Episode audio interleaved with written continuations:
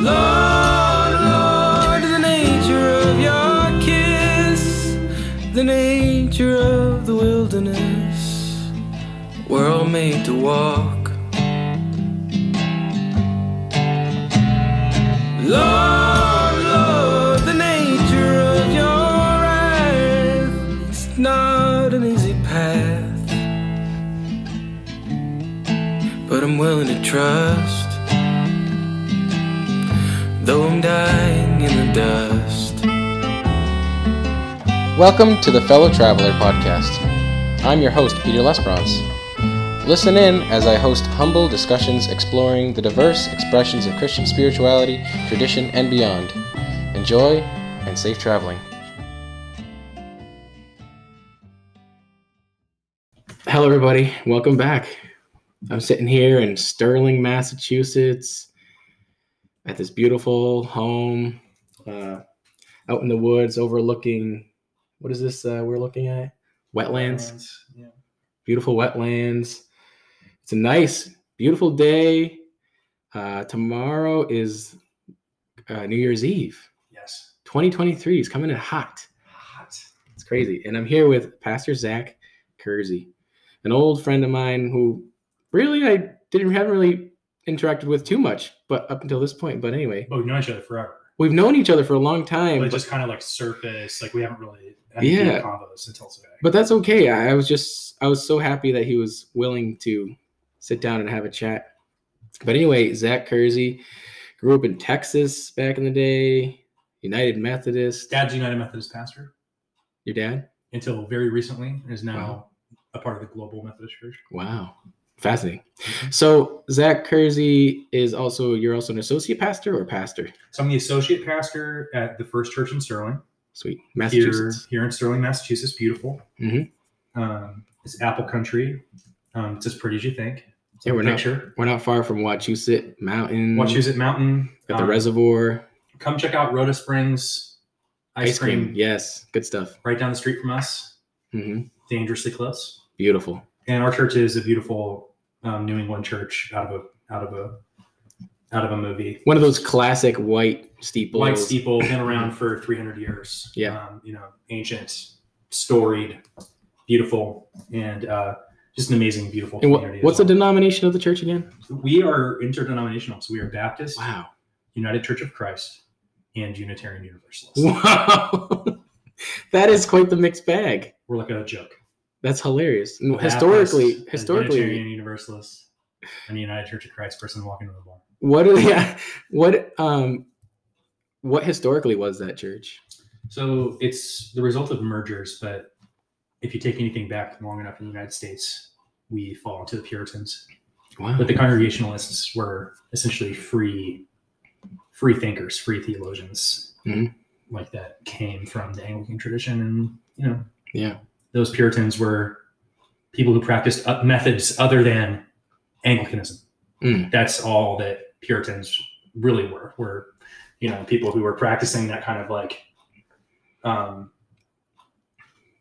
that method of Christianity that was you know rooted in your uh, personal responsibility, Mm, discipline, kind of the Spartan existence. You know, that work ethic. but some other methods that came out of that time from England are Mhm. the Methodist movement, which people always talk about Methodists like we were called Methodists because we were methodical.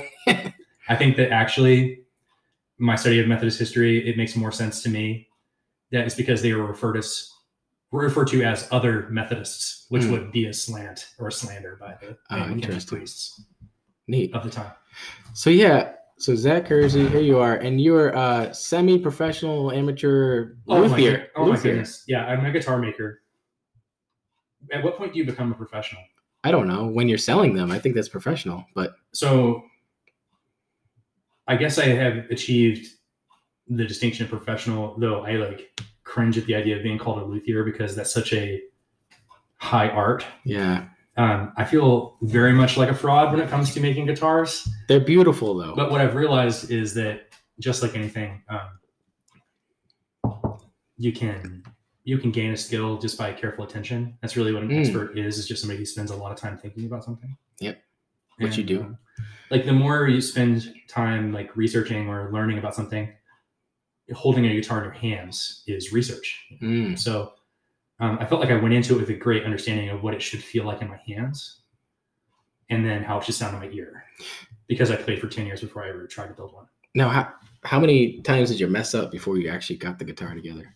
My first guitar was really like my twentieth guitar because I broke every single piece and spent so much money. Really? Well, I, I'd been playing for about 10 years and I had a Takamine G series, which is the guitar that Glen Hansard plays. hmm And it's like a working man's guitar. It is a Martin knockoff. But it just kind of wasn't serving my needs anymore. I felt like I was always going to play the same style of music if I had the same guitar. So I was thinking about getting a custom guitar from a luthier in Grafton where we lived. And I looked at the price and I was like, okay, I just started making tables. Mm. Same thing. Well, our mutual friend Dave Johnson Oh yeah. commented on one of my tables. If you can make a table, you can make a guitar. I don't know how true that is. It's not true. It was a joke. he was saying it completely ironically. and, But and you took him seriously. well, I watched an hour long video of a master guitar maker making a guitar, and I realized like, oh, all the tools that he had are the same tools that I have, Hmm. which I've been doing about three years worth of carpentry at that point. Did you have a workshop in Grafton? I did. It was in the basement of the parsons of the church, and I was selling tables to pay for the church. Simple church. Wow. Um, R.I.P. Died during the pandemic. Yeah. but had a beautiful life. I believe in resurrection though. I think it's gonna come back. You know, in some ways, it's still very much is showing that fruit of like the expectation that things are going to last forever. I think is really rooted in like American Hmm. idealism.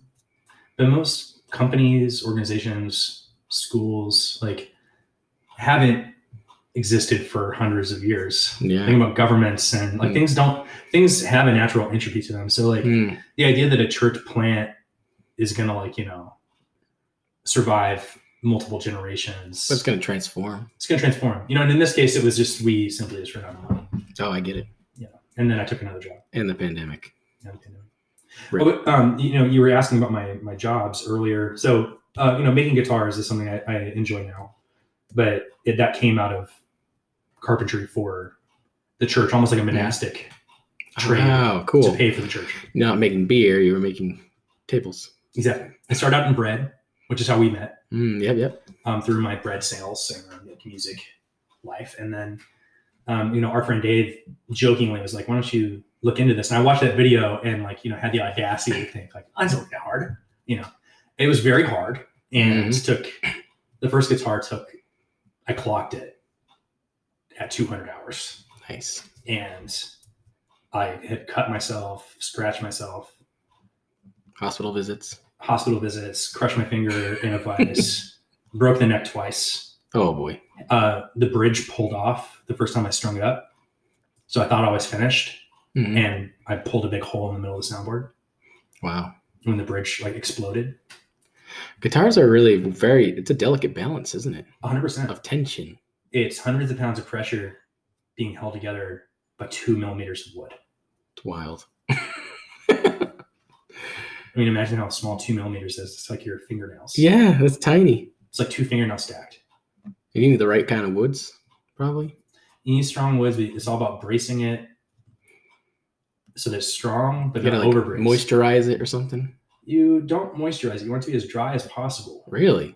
dry wood is is wood that is going to to resonate the best, which is why old wood is desirable Really? and why old guitars play and sound beautiful. Because they've been dried out, seasoned. They're seasoned, man. You know? Yeah. And it's not like um, you know they're sealed by oil and things like that to keep them from getting too Mm. dry. But yeah, you know. So, but the other job that I do now is I serve a church called Worcester Fellowship in Worcester, and that's an outdoor church. Is that related to Disciples of Christ? we have we have a relationship with the disciples. Hmm. We um, received a grant from them several years ago, so you might have seen like some promotional stuff. Well, it's funny because I was just searching, like, is there any Disciples of Christ churches in the area? And yours popped up, Mhm. but it's not actually Disciples of Church. It's just kind of affiliated. We're we're recognized and affiliated by them, Oh, cool. and they were one of our like sponsoring congregations when we were founded. Wow. So we were accredited by Disciples of Christ as a as a church. And what does that ministry do? We serve homeless men and women, we serve people who are um, refugees, uh, non-English speakers, people who you know just land in New England somehow. Mhm. You know, um, we regularly interact with people who are deep in sex work, Wow. um, deep in addiction to drugs, alcohol.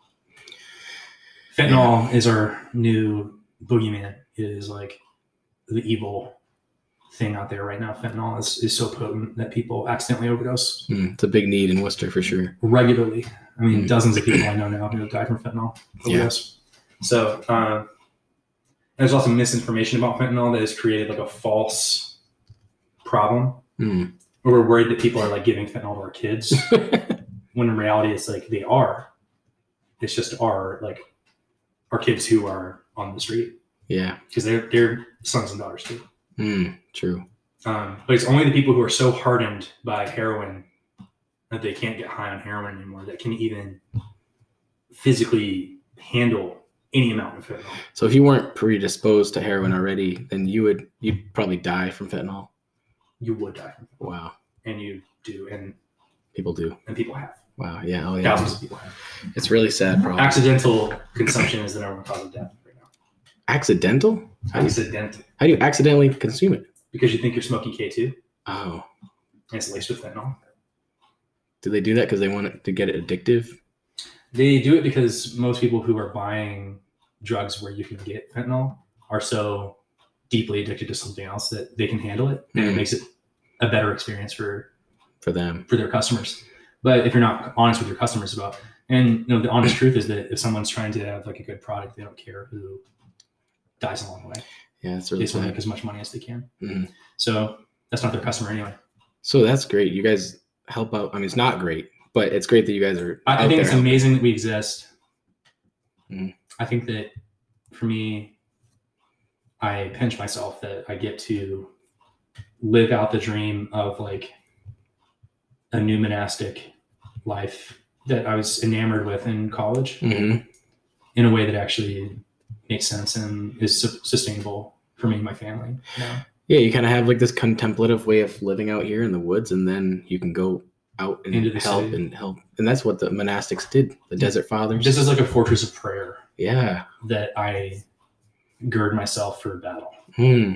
and the people who we you know know and love in worcester the reason that they're with us is because they don't have anywhere else to go Yeah. and it's that's it almost sounds cliche as i say it but these are people who have been kicked out of churches Really. for asking for for help Wow. these are people who have had the police called on them for going to church It's unfortunate. you know and a lot of a lot of the time It's all good. it'll happen again in 36 minutes um, a lot of them don't have family don't have friends Hmm. get scowl looks people look down their nose at them all day Yeah. so the, what we really do is just make a place where they can come and pray be given hope be told that they matter that god loves them and, genuinely, Wow. and give people eucharist we do communion every week Wow. and like you know that that for me is it's such a gift to be able to like when i was 19 or 20 and i was reading shane claiborne I'm going to be talking to him soon, by the way. Super excited. he uh, i had the opportunity to bring him to speak and i was so excited to meet him Yeah. and i was like coaching myself for days before i met him how to talk to him in a way that would not reveal to him that he is like the closest thing to a guru i've ever had in my life Yeah. Because I know that he's a really genuinely humble person and would probably be really turned off by any kind of sycophantic. Yeah. But I mean, if I'm a sycophant to anyone, Secretly, yeah. Shane Claiborne. Yeah. Like he, you talk about like we're gonna talk about my heritage here, Mhm. but Plays a big role in your formation. I owe him my faith. Wow. I was done when I first read that book, Wow. Which book was that? Irresistible Revolution. Oh, I love it. I read it in like five days in my dorm room. I can remember how it smelled. and it shook me. Every chapter, I kept saying, "This is going to be the chapter where I stop Mm. agreeing with him," because I knew that he was like pushing all of my preconceptions. uh, it's pushing the boundaries. And every chapter, he would just slay my heart Mm, with examples of people he knew by name. wow. And it changed my life. Mm, it's awesome. Well, speaking of which, I mean, let's get into your spiritual heritage. Going back, you grew up in Texas. What part of Texas are you from? So I'm from a little town called Kempner, Texas, population 600. Wow. um, and it is kind of like one of those Texas towns that wouldn't exist without a larger town nearby. And um, so my parents were teachers in a town called Copperas Cove, and I knew that my dad had been a pastor at some point when I was really little, but I didn't remember it. Mhm. And it was kind of just part of our, our family's like myth, our like legend of like how of our family, and like our self understanding of like the Kerzees Mhm. you know, was that my dad had wanted to be a pastor, but gotten treated so badly by the church that he served that he quit. Wow. He got burned out. That was the language they used was burned Mm. out. And I look at it now, it's like, oh, he was just like not prepared for the burden of being a spiritual leader because he hadn't been to seminary yet. Mm, yeah. And he was a child, He was young. Was he like early 20s? early 20s. Oh, Had No experience. Hadn't grown up in church. Had only really been going to church at that point in his life for like five or six years. Of course, he wasn't ready. But like he i think that was a source of shame for him so he didn't always go to church with us growing up like sometimes he wouldn't go for long periods of time Mhm. um, and it wasn't until i was in high school that he went back into the ministry but so i was raised in rural conservative churches Hmm. and everything that i was ever taught about how to be good came from these simple people Yeah. honorable people Mhm. and they cared really deeply about being a good person an honorable person Mm. uh, growing up, the worst insult that you could ever get was that you were acting unchristian. Oh, wow. Um, Honor shame kind of thing. it was like it was like that's an unchristian Mm. Thing to do. Like if my mom said that about a person, you know, we all sat up a little straighter. Wow. You could tell she was serious. Do you think she meant Christ like or do you think she meant Christian? Is there do you think there's a distinction there? Growing up, there was no distinction. Really? For us, it was like if you were Christian, you were good, and if you weren't good, then you weren't Christian. Ah, okay. You know. Wow. Very moralistic. it was, you know, and it still kind of messes me up to this day. But Oh, yeah. like um you know those those little country churches Kempner united methodist church was the first church that i joined i was confirmed in that church. Mm.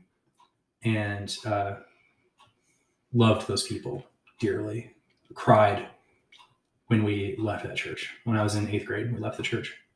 And i think my mom like looking back you know when i when i think about like what the experience of going to that church as an adult must have been like it must have been really different like looking back and it was a tiny community and we knew everything about everyone and it wasn't always comfortable we were in each Mm. other's business Oh boy. in, in a good way i mean we were a family It's know? crazy. but they knew everything about me they knew every bad thing i ever did The Courage kids are back. you know yeah when, you, when you go back to Texas, it's like, oh, the Courage kids are back. You know, um, unfortunately, none of those people are still with us. Oh, really? Um, so when I go back and visit now, it's a completely different group of people, Oh, yeah. and they don't know me anymore. Mhm. Um, but in my mind, like when I think of church home, it was that church, and we we would Mhm. sing um, with a simple piano accompaniment, old hymns like the Old Rugged Cross, Mm, oh, yeah. Good ones. What a Friend We Have in Jesus, God Will Take Care of You, um, Amazing Grace, Come Thou Fount. Mhm. and, and so that style of music is also really like it was a very country musical style Hmm. and then the next church that really became like a church home for me was when my dad joined the ministry again as a local pastor they sent him to pidcoke united methodist church pidcoke was another town like about 30 minutes away but those people really became my church family pidcoke exists because of that church Wow. like the town wouldn't there's a baptist church a road and a methodist church Yeah. and then you blink and you're in another town Wow. Yeah. no stop signs no stoplights no businesses nothing It's kind of cool how, like, historically, churches have always been built kind of as a town center. Yeah. Right. As like a, center of the municipal community. building Yeah. It's a like a, building for the people they're so built into the. it was the Structure church it was the place where trials were held it was Mm-hmm. where like you know like people talk about the trials being held in the church it's like where else would they have it Yeah. the nicest building in town yeah. That was like their town hall. they either do it there or outside Yeah. there's the only other buildings the there, nicest you know. building, or in the mud hut over there. Yeah, Stray, exactly, yeah. Stray hut. It's like, do you want to do you want to have thirty people in a single bedroom, Yeah. squalorous peasant house, or would you like to be at the church? Yeah. that was basically growing up. Yeah, that's true. That's fascinating. But yeah, those those churches, those country churches. Um, I think were I to go there as an adult now, would probably be pretty appalled by their theology. Yeah, I'm sure. Um, but I am so grateful to them for recognizing my ministry potential. Mhm. Like those were the churches that named my call to ministry for me. Um, they What did that- said, what did that "You're gonna look be a pastor. From the time I was little, They just spoke preached- it. Yeah. Well, they just it was like, as sure as the sky is blue, you're gonna be a pastor. Did you believe it? Yeah, yeah. Really? There wasn't really much of a consideration to do anything else my entire life. Wow. I, I preached my first sermon when I was 10. And Really? it went really, really well. Hmm And from that day on, I was terrified to ever preach ever again after that Mhm. because of how um, positive the reaction was. It like scared me to death. I hated it. I was a Really? really shy kid. Oh, so you're afraid of the attention? I was overweight. I didn't um, naturally get along with people because I was Mhm. really kind of internal. Yeah. kid. And I, I had my own like little obsessions that I was like running over my mind, and everything else was just kind of in my way. Mhm. So I didn't really have a lot of friends either. But like like in church, that was where I belonged. Mhm. And pretty early on, the adults saw me and were like, "We need to do everything that we can to support you, to like tend your call to ministry Mhm. and your like goodness." Um, so they like were really protective of me, Really? and I was really sheltered. Um, It, and living up in such a small community too, you probably stuck out. oh, 100 percent, hundred percent. Now, and yeah, they, they were just like, "You're going to be a pastor," and it was like, you know, there was a, a time when I was like in high school that I pushed against it. It was very brief Mm. when I said I wanted to be something else. wow. But in my mind, I think I always kind of knew, like, this is where you're going to end up. Now, were there any experiences that you had with God, just like not not being not an experience that's mediated by others, but an experience that you truly felt like this connection with God and with the church in a sense? I'm gonna kind of cheat and talk about a couple that I had as an adult, All right. if that's okay. Sure. Or we can get there as we get. Is that later on in the story? We'll skip ahead. Okay, skip ahead. Sure. Do what you want. you know, dad dad became a pastor, and I remember sitting in like Bible study, um, Sunday school, Sunday before church, and thinking to myself like, like it gets dad got in there a little bit early, and me and mom had like gotten donuts and like kind of hung around and then come a little bit later for Sunday school. I was like, okay, so dad's job is that he comes to this building he reads the Bible, he prays, he writes, he takes meetings that people are going through a hard time, Mhm. but most of the time he just gets to like sit here and wait for them to come to Bible study. Yeah. I was like, that sounds pretty sweet. I was like, I think I could do that. I So you like the idea of having kind of a flexible schedule, love the idea, of except for Sundays. Sundays. Except for Sundays. But Sundays it was like the only day that my dad like had to do something. Really? Wow. like the rest of the time he was just preparing his sermons he was reading and praying and um, i think he did a really good example of me i remember as a kid thinking to myself like i hope dad i hope nobody ever finds out how easy dad's life is because if they do dad if you're listening to this i love you i think dad will actually really It's probably not. hearing this story though Oh yeah, sure.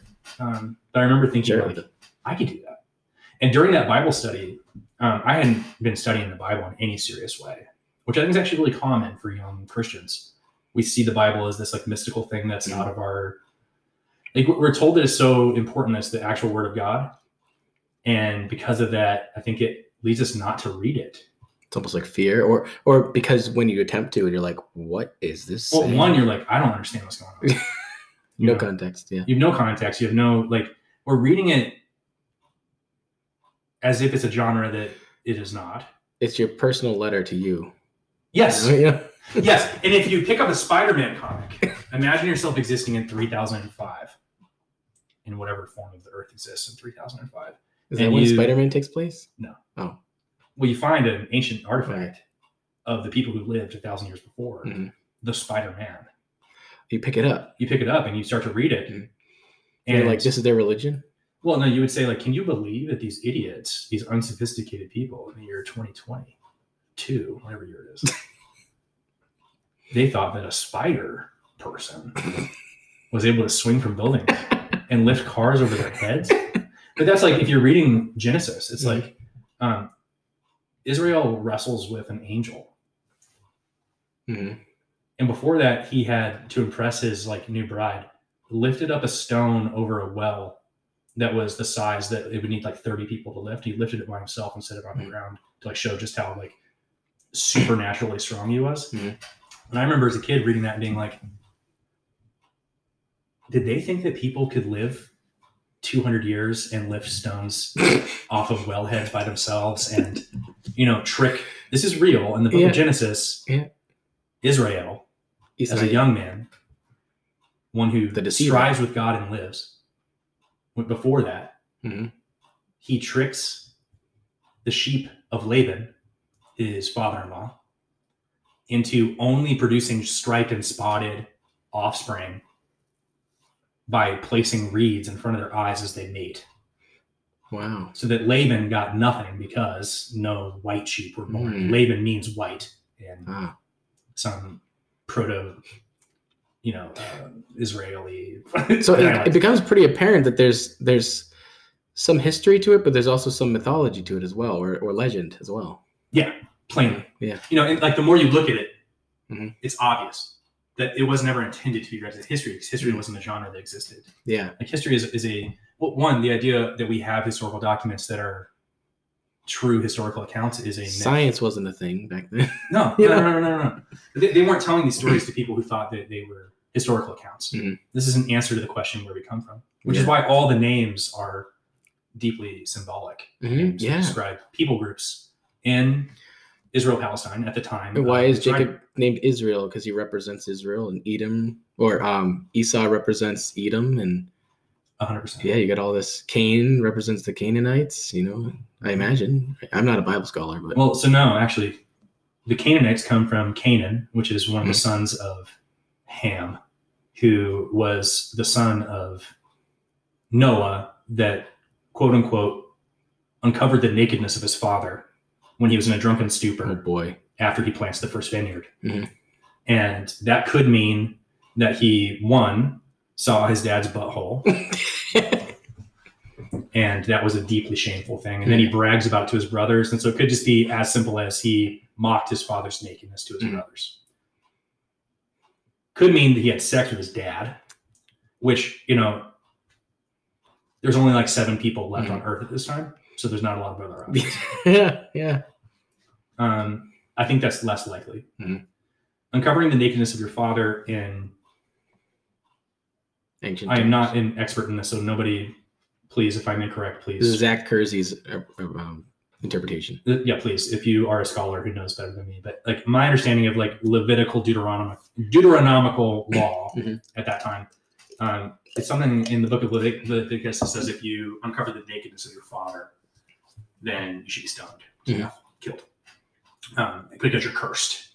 Ah, And so it's implied that there's like a sexual connotation to it that you have sex with your mother. Hmm. That's what it means to uncover the nakedness of your father, or to have sex with someone who your father is having sex with, because it would cross the lines hmm. of like who the patronage. Making a cuckold of your father. 100%. That's what it is. So it's really about the honor of your father and the legitimacy of his line. Mhm. So there's a couple times in Genesis that somebody is cursed for uncovering the nakedness of their father, having sex with their mother.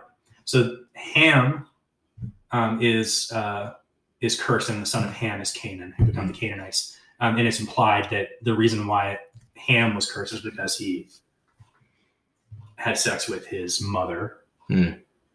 and it was an incestuous relationship. The son being Canaan, who's the father of the Canaanites. So it's like a subtle burn to the Canaanites that they're the result of incest. And so now, when you're reading it, when they're reading it later on, after it's already been written, they're like, ah, see, the Canaanites, we we're othering them, you know, um, Yeah, the sons of incest. sons of incest. We're the true. we're the true. We take our line from Seth, the third son of Mm. Eve, Yeah, who was unsullied by the murder of Abel by Cain.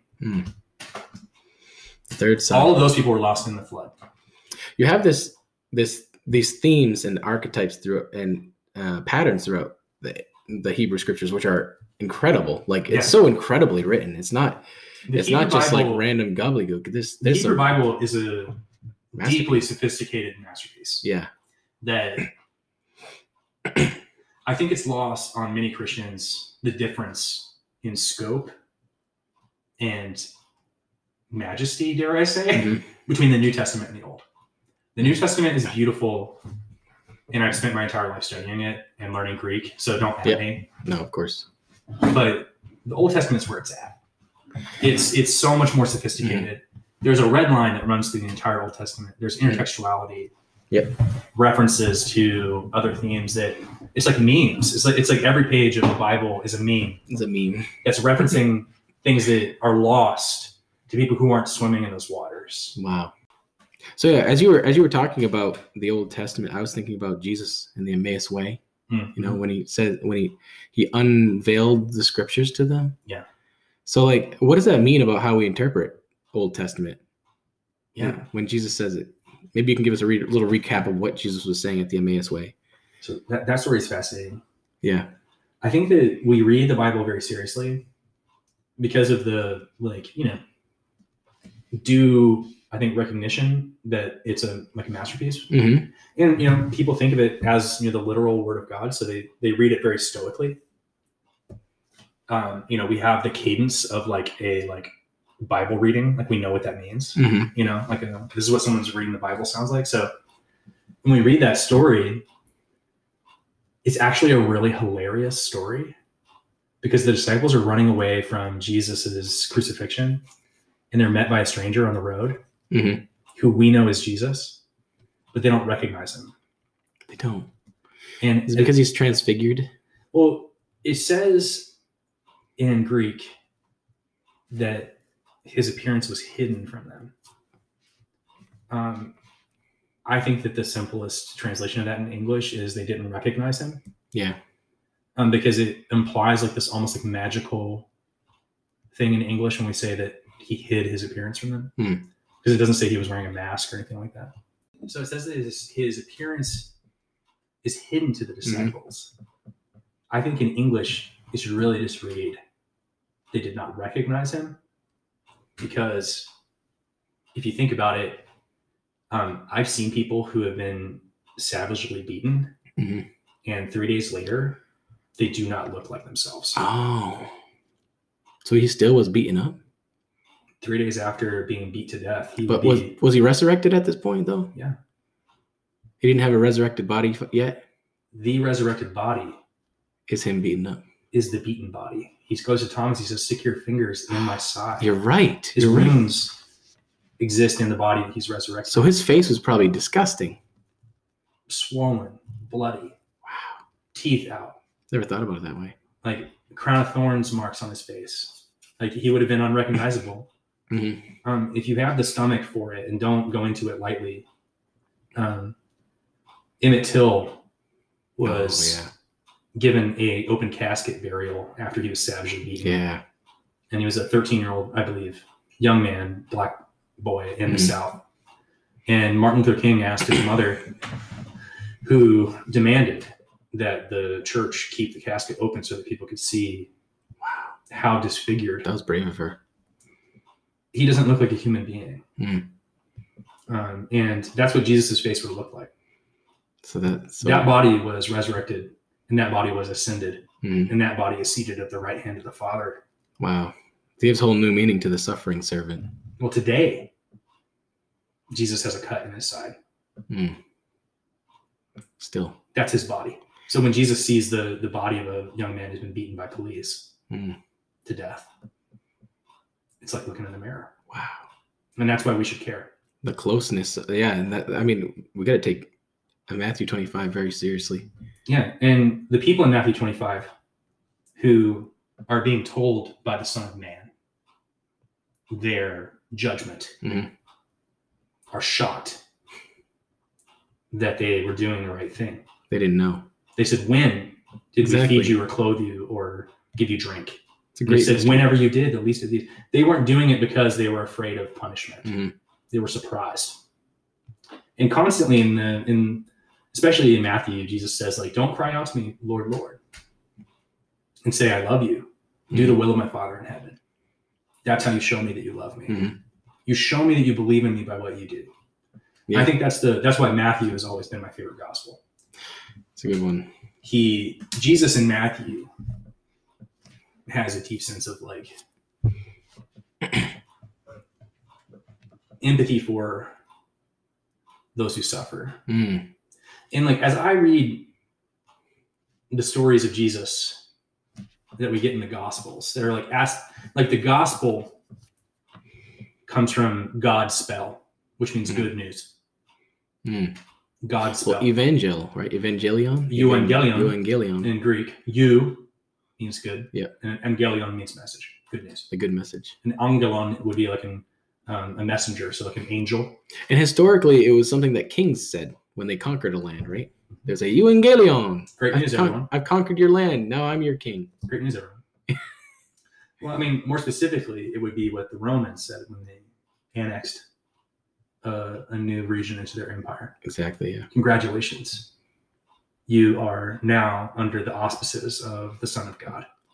So Jesus and John the Baptist saying Evangelion was very subversive It was uh, to the empire. treason, treasonous, Treasonous. Wow. a death sentence. Mm. to be caught. So when when Jesus is hung, what is his crime? Placed on the, the placard. Jesus, King of the Jews. Mm. Yeah. Wow. Who was the King of the Jews? Caesar. Caesar. Yeah. To call yourself the King of the Jews was an act of treason. So there, let's put it up mockingly, of course. Well, it was a it was a, a, a reason for people to think, you know, do I want to? Rome at the time of Jesus Mhm. had placed a puppet king, Herod, as the king of Israel, king of the Jews. Mhm. He was a, a Roman citizen with no connection to the line of David. David, we would call, you know, the king. And so to call Jesus the son of David is to show his political aspirations, Mhm. to usurp the puppet king, to take the Roman officials that were placed in the temple Mhm. and um, not allow them to make sacrifices to Caesar in the Holy of Holies anymore. Hmm. That is what Jesus was charged with. So I think like the book um, by Reza Aslan, Zealot, to my mind is the most like succinct um, academic synthesis for people who aren't like academics Mhm. of like the closest we can get to understanding who Jesus was historically is that he was a political subversive Hmm. zealot who was outraged by the temple being taken over by money changers and harlots Hmm. Yeah. and he drove them out by force with a string of a whip of cords it's one of the only things that's in all four gospels Yeah. The only, yeah, the only um, I can think portrayal of three violence. things. I can think of three things that are in every gospel. Yeah. And like you can at me at this if you think of anything else that's in all, all four. Yeah. Um, Jesus' birth isn't in all four. It's true. The Last Supper isn't in all four. Um, not in the way that we think of the Last Supper. John has a weird Last Supper. We talked about earlier. Well, because he he like places it at the Passover when it really wasn't at the Passover or something like that. Well, the difference in John is that the the the dipping in the cup was how he signified who was going to betray him. Oh yeah, yeah. so it's not it's not take this and remember me. It's Mm-hmm. if you do this, you're the one who's going to betray me. Oh yeah, yeah. We were talking earlier about The shadow the shadow communion. that is dark. look up look up the Last Supper in the Gospel of John. It's not it's not the communion scene that we heard in church. Mhm. It's Yeah. a very weird, creepy Mhm. thing. It's like whoever dips the bowl with me is the one who will betray me. Can you share that thing you were telling me earlier about the shadow communion? Absolutely. So I, I think this is fascinating. Um, I used to be really upset when I was a kid if I ever went to a Catholic service that I wasn't allowed to have communion Mhm. because the Methodist Church has an open communion theology For all people. for all people. You know, you don't have to be a member, you don't have to be baptized, you don't have to be anything. And so it was really um, almost like it's almost like if uh, a family member does something embarrassing, and you feel the need to step up Mhm.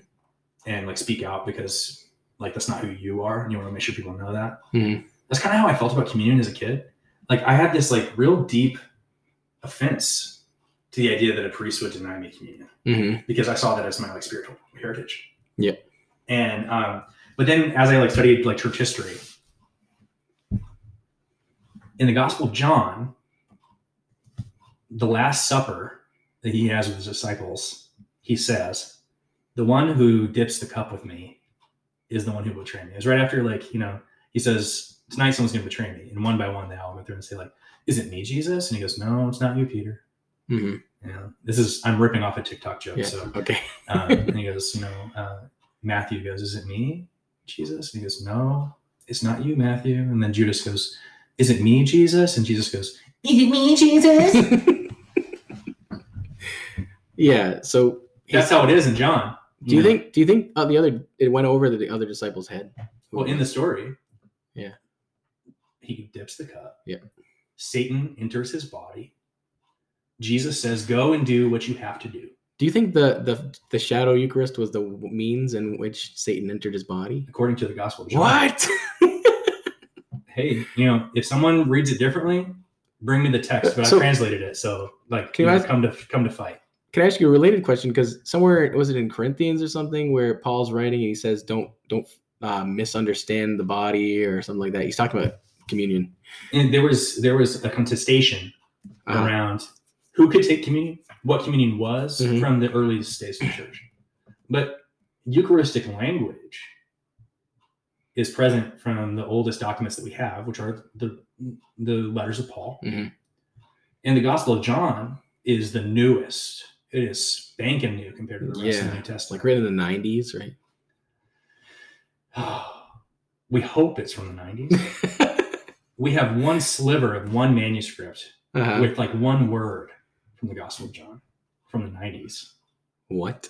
Vaticanus, like the like people who are smart, correct me, please. I No, there's a lot of controversy around who wrote John. Yeah. well, there's I mean, we we can never know who wrote John. Uh, The the controversy is really how how much time will we allow ourselves to think could have passed between the death of Jesus and the writing of the Gospel of John for us to not be really uncomfortable because it could be as late as 200 because it almost gets into Gnostic territory with some of the speculation it and 100% is like Gnostic adjacent. It's And- Gnostic curious. And Gnostic curious, yeah, and similarly Revelation. I mean, the. Revelation, but you know, Revelation, that's the Apocalypse. that's way older than the Gospel of John, to my understanding. oh yeah, yeah. Like uh, fact check me on all this, but my, my understanding of the Gospel of John. Okay, so let me get back to the story. yeah. Okay, sorry, children. We went off. The- on Back to the Shadow Eucharist. back to the dangerous Eucharist. Careful. So Jesus says, Whoever dips the bowl with me is the one. Judas Iscariot, whose name literally means the Jew, The Jew. Judas means the Jew. Wow. And in the Gospel of John, the bad guys are the Jews. And Yeah. the Jews did this and the Mm. Jews did that. It's a very, unfortunately, very anti Semitic, anti Jewish, I should say, document. Do you think it's anti-Jewish in general, or just anti like Pharisee? I think it's anti Jewish in general. Really? That's my personal. You, Wow. you can at me at this one too, y'all. You can Mm. correct me, please. But my, my understanding is that enough time had passed for Christians not to see themselves as Jewish anymore. Mhm. By the time the Gospel of John was written, if you read Luke and Matthew, and in a lot of in a lot of cases Mark, there's at least a reverence for the scriptures, Mhm. for the traditions. Even though a lot of times they are portrayed incorrectly, like the washing of hands and Mhm. like the understanding of like you know things that happened at the temple were clearly written by people who didn't experience it firsthand because they were written after in many cases well in all cases after the destruction of the temple Mhm. so they wouldn't have seen these things firsthand you know. So it was written by people who didn't know their but the gospel of john is different. It's like a polemical document. Yeah. it's us versus them. But um, judas rises to leave and jesus says go and do what you have to do. And it says that peter and the rest of the disciples argued with one another about what that meant because judas was the holder of the purse. The money. he was the treasurer. Oh yeah. It says he held the he held the bag of coins he held the purse Surprised M- Matthew wasn't, considering he was the tax collector. Yeah, Well, maybe they didn't. t- yeah, they didn't the trust him exactly. But Judas, it said, was secretly stealing money from the shared supply.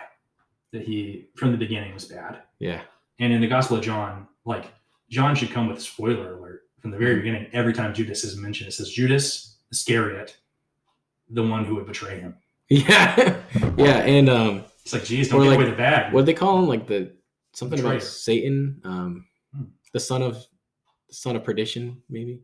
You know, I've, I've heard the son of perdition, you know, means son of hell. Mm. You Yeah, know, and I've, I've heard that used to refer to Satan himself. yeah. Um, the son of Sam is another one that I've heard a lot. But the Lord you- of the Flies. Wow, Um, the king of Beelzebub. Beelzebub, um, which, as I understand, it came from Zoroastrianism. Really? And then you have, um, you know, uh, you know, king of the world. That's funny because because Brian McLaren thinks that a lot of concepts of hell in that early first century, that intertestamental period, Mhm. came from Zoroastrianism. Almost Zoroastrianism, Yeah. Almost certainly, it's it's it's not. It's a uh, an understanding of a powerful force of evil under a figurehead of evil Mm. that is in some way given authority over the world, and that that can go all the way back to the Book of Job, where it appears that Satan Mm. is a member of the heavenly court Yeah, he's on the payroll. who was present at the beginning of time Hmm. and was an extra worldly being that was He's part of the Elohim. 100%. He's well, well, I don't know if he's part of the Elohim because that might be. I don't want to like speak outside of my understanding. Well, Michael Heiser. Are you familiar with Michael Heiser? No, but you mentioned to him to me just now. Um, he he um, wrote this great book called um, "The Divine Realm." No, what's it called? I think it's called "The Divine Realm." I might be wrong, but anyway, um, I I, I didn't get that name right. I'm gonna have to. I'm, I'll look it up later. Divine. Mike Heiser. Uh, anyway, he wrote all about. Um, he talks about the Satan, how the Satan in Job is not the same as No. the Satan. It's a. It's a, he's like a he's like a uh, he's sent by heavenly heavenly fact checker He's basically. emissary. Yeah, he's on God's payroll. Like he's working with God. And he does nothing. fact check. He does nothing that God doesn't empower him to do. Yeah. And you know there is a there's a a bet between this. There's that 36 There it minutes. is. Nice. um, there's a bet made between the Satan, Mhm. which you know just means like the the, The adversary. the adversary. Yeah. Yeah. Um, where he says, "I can make Job the greatest of us, the greatest of your creation." By testing him. I can make him curse you." Wow. Yeah. And God says, "I'll take that bet." Want a bet? And you know, I don't know about you, but that doesn't exactly match my understanding of how God doles out punishments. No. But you know, um, but you know, back to the Gospel of John, you know, Jesus saying, "Go and go and do what you have to do." The disciples think that he is telling Judas to go give money to the poor. Oh. So think think about what, what that means, the implications of that. The disciples, the other eleven, hear Jesus say, "Go do what you have to do." Mhm. what is required of you and they the baseline that they give for what is expected of a follower of jesus is to go and give money to the poor Wow. which would have been judas's job Go do what you have to do. Instead, he gives it to the Pharisees. well he goes and he and i've always wondered like what exactly is it that judas did what information did he have was Yeah. it where jesus was because He- guess what he doesn't go find him where he was he doesn't go to the upper room he goes to the garden of gethsemane Exactly. he doesn't tell him where he's going But he know. Yeah. How does he find out where? And also, like Jesus' response when they come to arrest him is, "I've been preaching in the temple every day. Uh-huh. Why do you come and arrest me like a burglar?" yeah. At night, because they don't want to make a scene. You know, and that's. But I've always wondered then, like, what exactly is it? What information is Judas providing? They could have found him at any moment. He doesn't provide him with their location. All he does is he goes with the Roman soldiers, Hmm. and he says, "The one that I give a kiss is the one that that you Oh, should arrest." Yeah, because the Roman soldiers soldiers. wouldn't know who he was. You're. Oh, okay. But what the Roman soldiers didn't really seem to care too much. But what exactly is it that? Yeah, exactly. They had hundred people every day who were Yeah. claiming to be the king, and they were all hung on crosses just like him. Yeah. And so, yeah, for them it was a regular Rebels. occurrence. Yeah, it was. They were in the middle of a war. Mhm. You know, These were The wars of the Jews.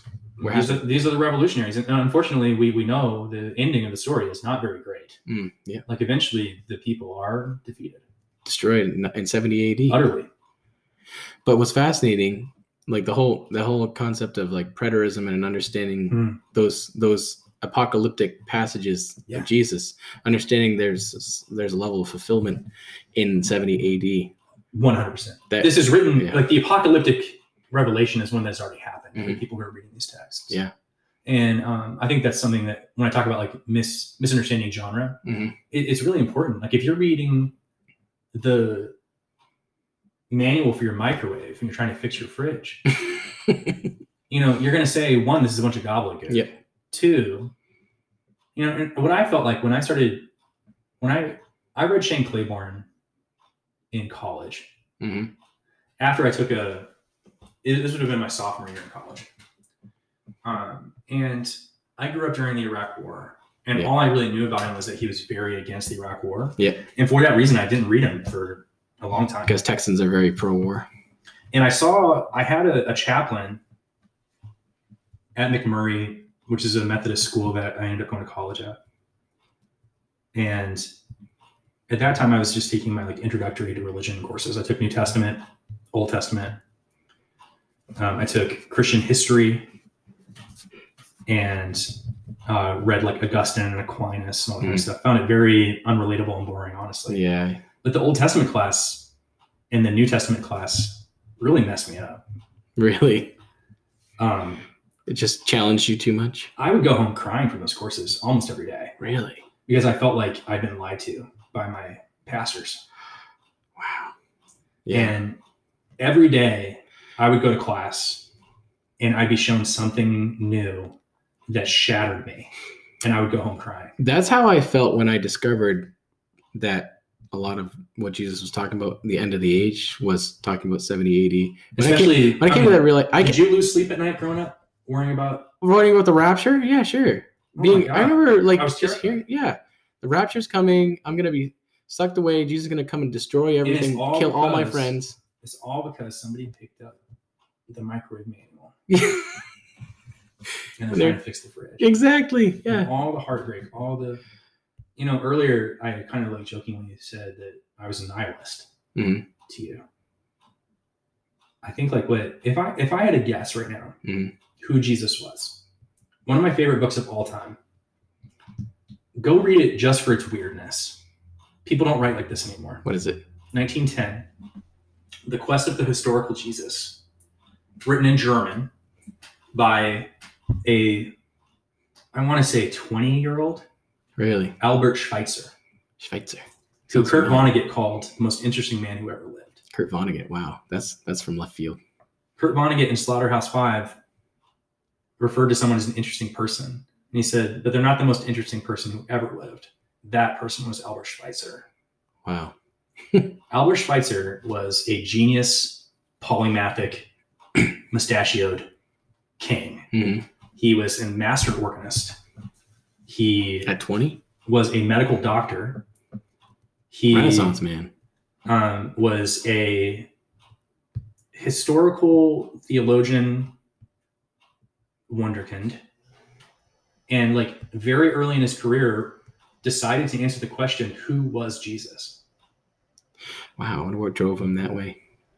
in his mind it was an important question because he realized that a close reading of the gospels and a close reading of the the letters of paul Mhm. close reading of the letters of like peter you know revelation all these things you you were able to realize that there were different conceptions of who jesus was Mm. for example in the book of hebrews it says that christ was so holy a man that he was chosen by god to be the messiah Oh boy. as an adult no.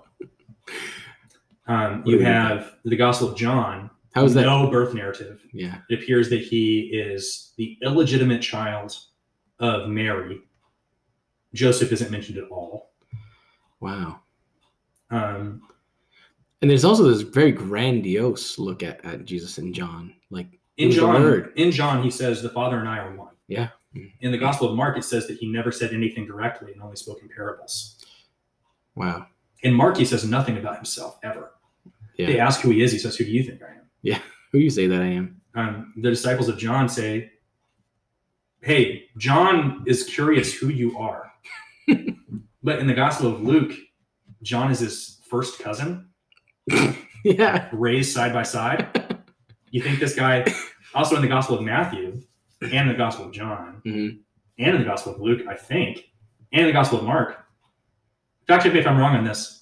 He sees Jesus and is shocked that Jesus would deign, like, like come to him in his presence. He says, "Who am I Oh yeah. to treat with you?" It's like John, I'm your cousin. We've been we grew up together. You'd be like, "Sucker, I've had Thanksgiving with you for 33 years in a row." They were they're like practically boxing each other in the womb. Exactly. They're born at the exact same time. Yeah. So it's just like it's like That's confusing. know, Schweitzer, he sees this and he's like, something doesn't match here. Mhm. Like the understanding that there's a unified narrative of who Jesus is is just not true. But he's like, but we have this preponderance of evidence of what people who wrote these texts knew about who Jesus was. Mm. And so if we look back at like the reason he calls it the quest of the historical Jesus is because it's a daunting Mhm. task. Um, at that time, 1910 years of documents to leaf through to try and say like, what did different periods of theologians, how did they answer the question of who was the actual living, breathing person of Jesus? Because it's changed through the years. Mm. But he writes so poetically and beautifully, like you wouldn't believe the things he says. And Wow. so people just don't write like it anymore. It's one of the most beautifully written things. And it's a, a testament to someone who is an expert and understands something a hundred years ahead of his time. He writes, We will never know who Jesus was as a historical person. We will only know who he is within the worlds that these documents create. Wow. And so the quest to understand who Jesus was, apart from having like a machine to turn back time, we're never going to be able to answer by deep reading. hmm So really the only thing that we can do is live the life that Christ would have us live. Sucker sold all his stuff, moved to Africa, is a doctor to poor people, wins the Nobel Peace Prize. He's Jesus. I mean, he he rhymes with Jesus in my mind. Well, yeah. I mean, He was given the world at 20. he could have lived comfortably as an expert in two fields, three fields. when you think of the body of Christ, like who, where is Christ now? Like he's at the right hand of the Father, but where is Yeah. Jesus now? He's also in the body on earth, you know. And He's in And- those least of these. and if you He's in those. live like maybe he didn't claim like maybe he didn't say a prayer maybe he didn't say yeah i believe jesus is lord but he lived like it you know and he did it so well and so grandly that word of it spread like wildfire through the Mediterranean, such that within 20 years of his death, we have documents that prove the existence of churches that is backed up by archaeological evidence, by the way. huh? proves the existence of churches thousands of miles away. Corinth, Rome. My God. Mhm. The fact that there was a cult to a Jewish Roman subvert who was killed very convincingly, by the way, Mhm. publicly. The fact that there was a cult to him that spread that far geologically, geographically, is just like mind blowing to me. wow do you have a f- final thought on this on this tangent Nothing matters, but everything is worth. so it seems like you've been you've been on the deconstruction bandwagon before it was popular would you say So yeah, I mean, I feel like I feel like I I went to school and for the very first time actually read the texts that I'd been pretending to read Mhm. my whole life. Yeah. And it caused like a crisis that was really quickly replaced by inspiration by people who I felt like really embodied Christ's life. Mhm. And if you think about like, you know, Jesus constantly, I've mentioned this a couple times now, but he says like all the time, like, don't say that you love me. Show me that you love me. You know, I, I don't- have an exact quote for that, but you can you can see all throughout the Gospel of Matthew says like, not all of those who cry out to me, Father, Father, Oh, Lord. Lord. Yeah. Yeah, don't don't cry out to me, Lord, Lord. The Workers of iniquity. You workers of iniquity. Yeah. If I had to guess, like, you know, going back to Schweitzer a little bit, if I had to guess right now, as like a pretend scholar of Mhm. these things, but as someone who I think now for about 15 years has been really genuinely wrestling with these things, Yeah. if I had to guess right now and like put my money on who Jesus was, Jesus was likely a resident of Nazareth in the first century who, as a Jew, would every day walk out his home and see Roman soldiers walking the street with swords.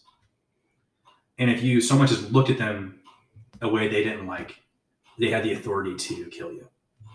And they did. Hmm. He would have known people who were in the pocket of Rome that were Jews who betrayed their people and became tax collectors and would come and take more money than was due. So they were poor. He was born illegitimately. We know that because he's not called Jesus, son of Joseph. How many people do you know whose like identity is given um, by their matrilineal side? Mm. Not, not often today, at least how we talk about people. Yeah. You know, it's you know Isaac, son of Abraham, not you know. Mhm. So we know that he was born illegitimately, almost certainly, which is why people would have questioned, you know, how a religious leader could come from an illegitimate birth. They didn't think that was possible back then. Um, and he likely would go with his father. Um, first of all, his name would not have been Jesus; it would have been jo- uh, Joshua. Joshua. Like, like the, the closest thing in English, really, we should change it to Joshua. Joshua. Oh yeah, Joshua. Yeah. I mean, that's the closest thing. Yeah. Yeshua. Yeah. What is it in? In I think it's in Greek. It's Jesus or something like that, right? Es- Jesus. Jesus. You know, which could be translated. You know, there's there's all kinds of But then in. Latin it was Jesu. Yezu versus Josh. Yeah. Like- they were like, yeah, we'll go with Jesus. Yeah, you know, and it's all all translation, not knowing how to pronounce vowels in different parts of the world you've never been to. Yeah. True. So, like the primary one that we say now is Jesus, but I, like really, you know, Joshua, young Joshua, Mhm. would be scorned by his community for being an illegitimately born child, and he, he wouldn't have been able to rise to the ranks of a rabbi. How do you feel about being a, a luthier, carpenter esque guy? Does that does that give you a connection with Jesus? Well, it's a little too on the nose, almost like it's like my life. I think if I were to read it, I'd be like, okay, like have a little bit of subtlety in this one. Why'd you choose to be a carpenter? Yeah. like you know, have like you know, maybe your carpentry is something else, but no, I literally landed on carpentry. But here's the deal. Um, I don't know if you've been to uh, Nazareth before, I've never. Have you been? Yeah. Really? and guess what? It's not too far from where Herod's castle was. Wow. And um, it was walking distance. Really? And so, likely, any laborer in Nazareth who was poor would walk before the sun rose Mhm. to Herod's castle and help build it. It's Really? a Roman outpost, and it's where the you know king of Israel, Herod, was placed. But he wasn't really the king.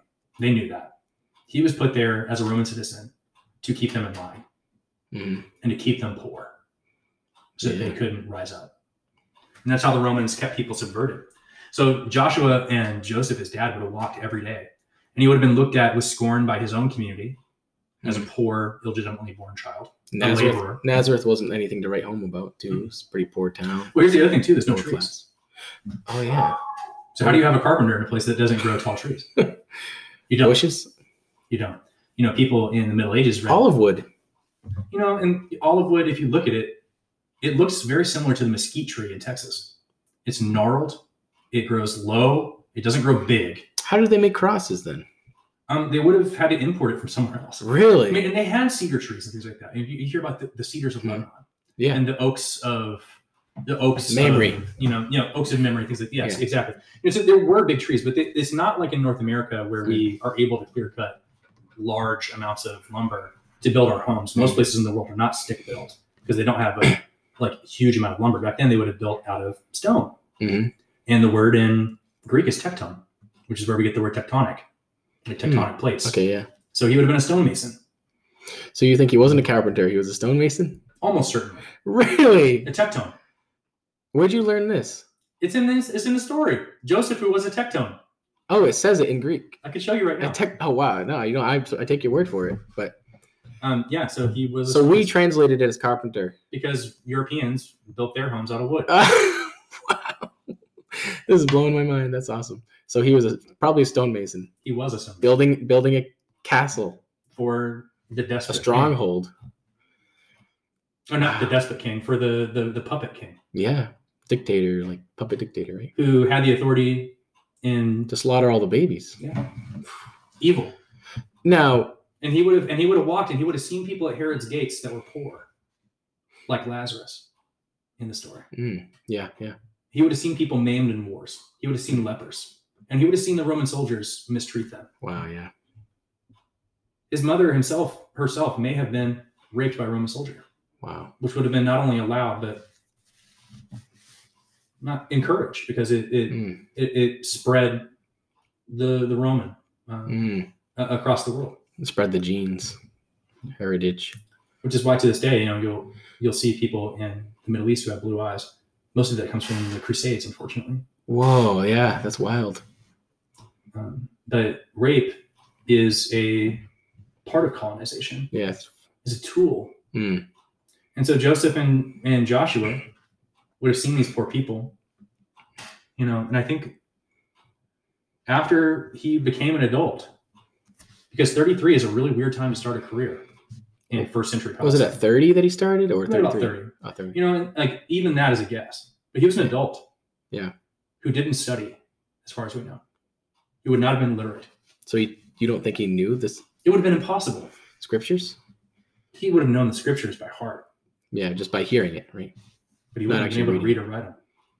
So when he pulled out the scroll, You he didn't actually read it. He just pulled it out. He's like, but he knew it from memory. you know, I've not seen any pictures of, but you know, even if someone couldn't read, they would unroll the scroll Yeah, I'm sure. because the scroll was uh, an important part of the heritage. Mhm. It's a relic of Yep. of the wealth of the community. Mhm. But you know, he may have known how to read. It's possible, but likely, in my mind, if you're an illegitimately born son of a stonemason, Mm, that means you're poor. And you know, the description of the sacrifice given in the temple by Mary and Joseph is two turtle doves, which has been the, the least that you could give and it still count, which mm, means they were poor. yeah. Wow. And like Joseph would not have received a bride price for a um, pregnant bride, Oh yeah. so he took on her debt as well. Yeah, that was a very kind and compassionate thing for him to do. Merciful. Well, in the Gospel of John, which does not have a birth narrative, by the way, Mhm. Joseph isn't mentioned. That's weird. The only mention that we have is of Mary and Jesus' brothers and sisters. And the Canaans, the marriage at Cana.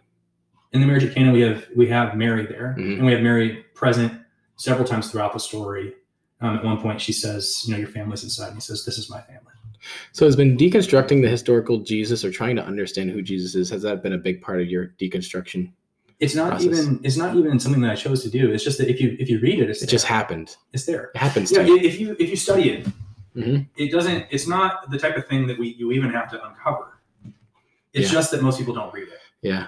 If you just spend enough time reading it, Mhm.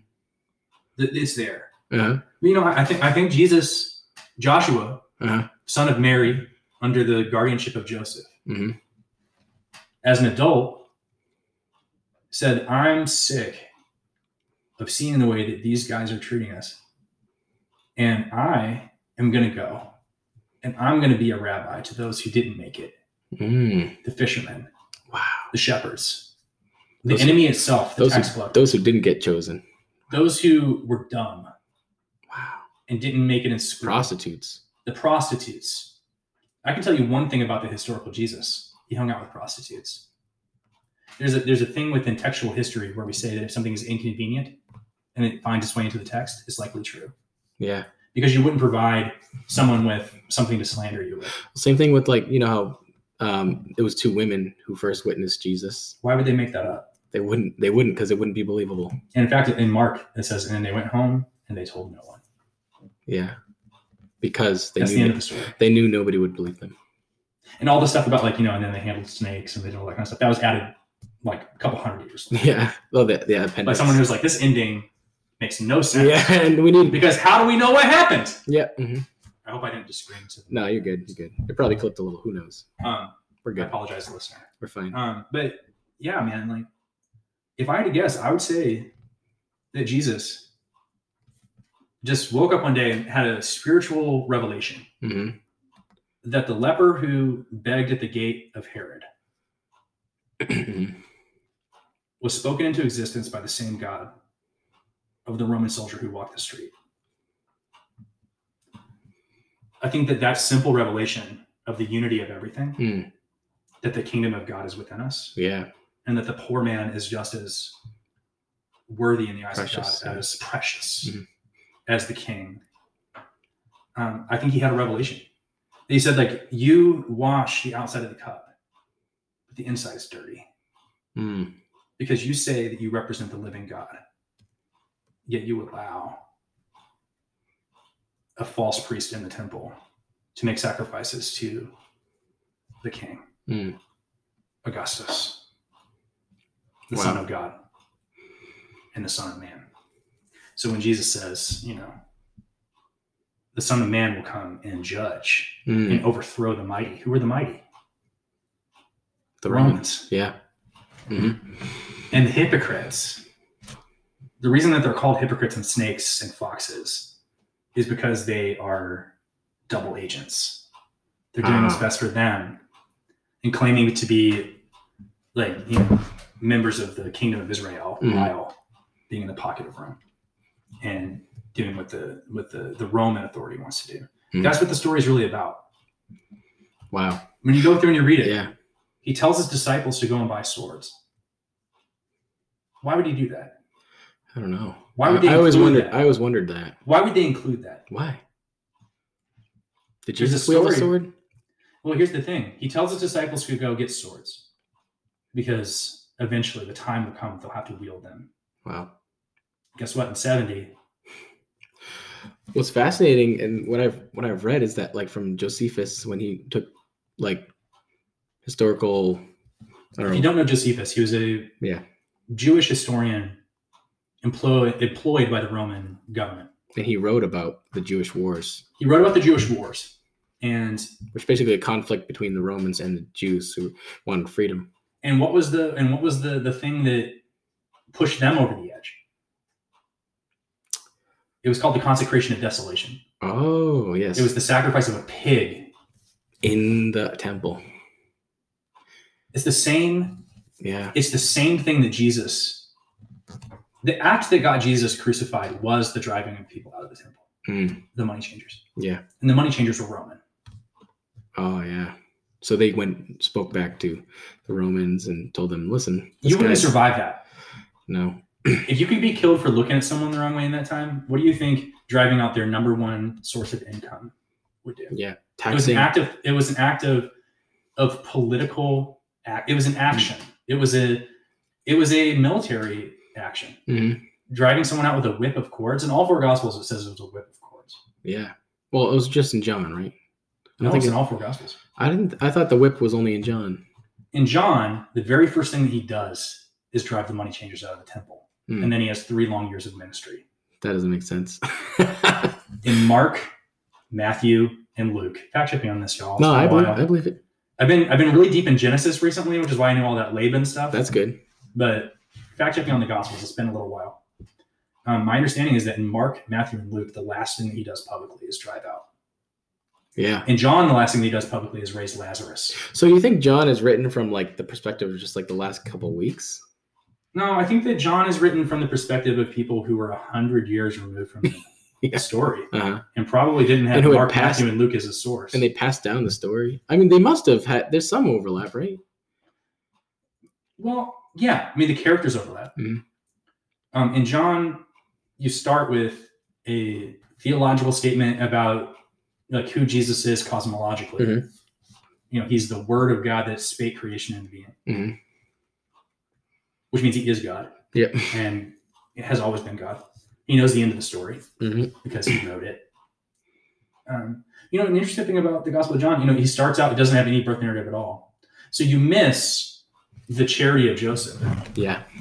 the the grace that Joseph shows, who had the like legal right to, um, you know, was it, what does it say? He chose to divorce her quietly. Mm. That's all we get. But then the angel was like, "Hey, no, don't do this." Exactly. And then he says, you know, I'll marry her and, you know, I'll name the child Jesus and all that. Um, but in the Gospel of John, you don't have any of that narrative at all. But what you do have is early in Jesus' ministry, he is in public teaching, and a naked woman is dragged before him. Hmm. And it says, The pericope. well, wait, so the pericope is just, a pericope is just a story, right? Well, yeah. Well, some some people claim that that story wasn't even true, and or they don't Well, think it's yeah. it's at least 120 years Yeah. older, or younger than any of No, the I, rest of no, I know. I I personally that think that is from like the 200 region region for sure. I personally think that it's like the most years after Jesus. it's the most Christ-like story there is about Jesus. You know. Well, so it's inconvenient that it's in the story textually because there's Yeah. no old versions of that story. It was Yeah. added. Mhm. We know that. Yeah. But the beauty of it for me is this. The Pharisees say, or the, the leaders, whoever it is that drag the woman before him, say, according to our laws, this woman should be stoned to death. Mhm. What do you say? And it says they do it to test him. And Jesus says, He's who's without sin. so the first thing he says is, ye, or like, you who is without sin, cast the first stone. Mhm. But it says that he kneels to the ground and he, he writes with his finger in the dirt. And so my favorite thing, my favorite theory, and there's oceans of ink about what is Jesus writing in the dirt Mhm. that causes one by one these old timers to leave.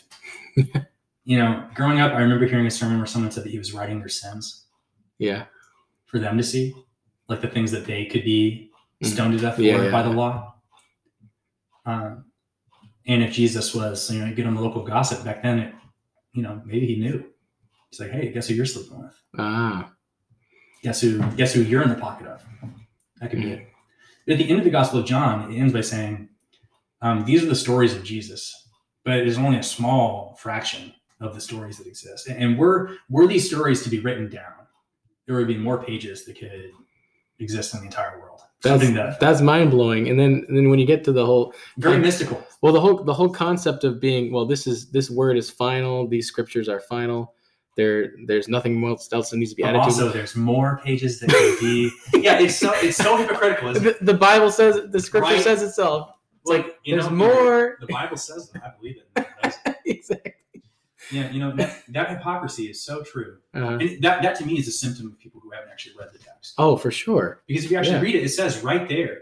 Also, the story that's in three of the Gospels. Man comes up to Jesus and says, "Good teacher, what must I do to inherit eternal life?" And he says, "Good. Why do you call me good? No one but God is good." Yeah. Wait, wait, wait, Jesus. Wait. Wait a minute. I thought you were God. Yet in the Gospel of John, he says, "I and the Father are one, and my words are His words." Wow. His words are mine. Do you think he was just trying to veil himself, try to like be secretive? I think that that shows that there was a, Multiplicity a multiplicity of opinions on who Jesus was and interpretations. and interpretations. And that was that, that we like we this myth of orthodoxy Mm. has never been true. wasn't until hundreds of years later that they were like, all right, this is what we believe. orthodoxy can only be retrospective Mhm. because you know like what i what i try to tell my kids my, my teens that i teach the bible to Mhm. i start by saying like whether you believe this or not this is your inheritance like you are you are the inheritors of this tradition and this text Mhm. and this this thing that we call christianity It's part of our canon of faith. whether you believe it or not like you don't get to choose what you inherit Mhm. you only get to choose what you do with it. Yeah. And here's the thing: there's lots of people out there that are using your inheritance to tell gay kids that they need to kill themselves, Mhm. um, that to tell Jewish people that they're evil and you know in control and need to be wiped out. There are people that use the word of God, their inheritance, to say that God will make you rich if you're faithful. Man, and speaking of that, I just came I came across this video, and there was these leaked videos of discussions between Billy Graham and Richard Nixon. Have you did you hear those? And Billy Graham basically says, you know, Hitler was onto something. He, he just went about it the wrong way. But Yes. but hit Nixon, if you're if you're high if you're uh, if we get another term of you, A theocracy. you'll you'll put an end to these Jews who are trying to corrupt our bank system. Like literally, Billy effing Graham. yeah, my hero. When we were growing up. I mean, Yeah. I couldn't think of anyone better than Billy Graham. growing up. Yeah. You know, and yeah, it's always disappointing when we're like met with imperfections. You know, and like probably the most controversial thing that I'll say today. I hope that this doesn't like uh, you know turn into like pitchforks. And, No, it's all good. Of my I, I don't think I've said listeners. anything like any more uh, scandalous than anything anything. listen, else we're said. here to have charitable discussions Yes. about the diverse expressions and understanding. Also, I would like to say I should have started by saying this. I meant to. Mhm. That I, I've committed my life to the study of these topics, and Mhm. to the point of like seven years of academic study Mhm. of Greek alone, and then post academic, like daily reading. This is very important to me devotionally. Um, and the rest of your being has been devoted to Tolkien. the rest of it is Lord of the Rings. My heart is always going to be the Bible. So these are things that I take very seriously. I don't want Yeah. anybody to Mhm. take my, um, you know, the conclusions that I have are were difficult to me, and I've paid again and again. Mm-hmm. Yeah. lost relationships, I'm sure. lost jobs, um, lost romantic relationships, lost, you know, the, the list goes on of like, I just like could not lie and say Mhm. that certain things that I was raised thinking about the Bible were true when I knew they weren't anymore. Mhm. And yeah, so like, don't take anything that I say as though like I'm saying it flippantly or dismissively. Like I take it very seriously. No, you've that's what I want, like people who are listening to know. Because if they don't know me Mhm. And they hear me say things about Joshua, yeah, yeah. you know, walking to Herod, they could take it as like me joking about it. It's not. Oh, or trying to say like you're trying to underpin Absolutely Christianity. Entirely. No, you No. you are you're in the water. You're swimming Yes, with us. I see this as my inheritance. You're a fellow traveler with Yes. us all.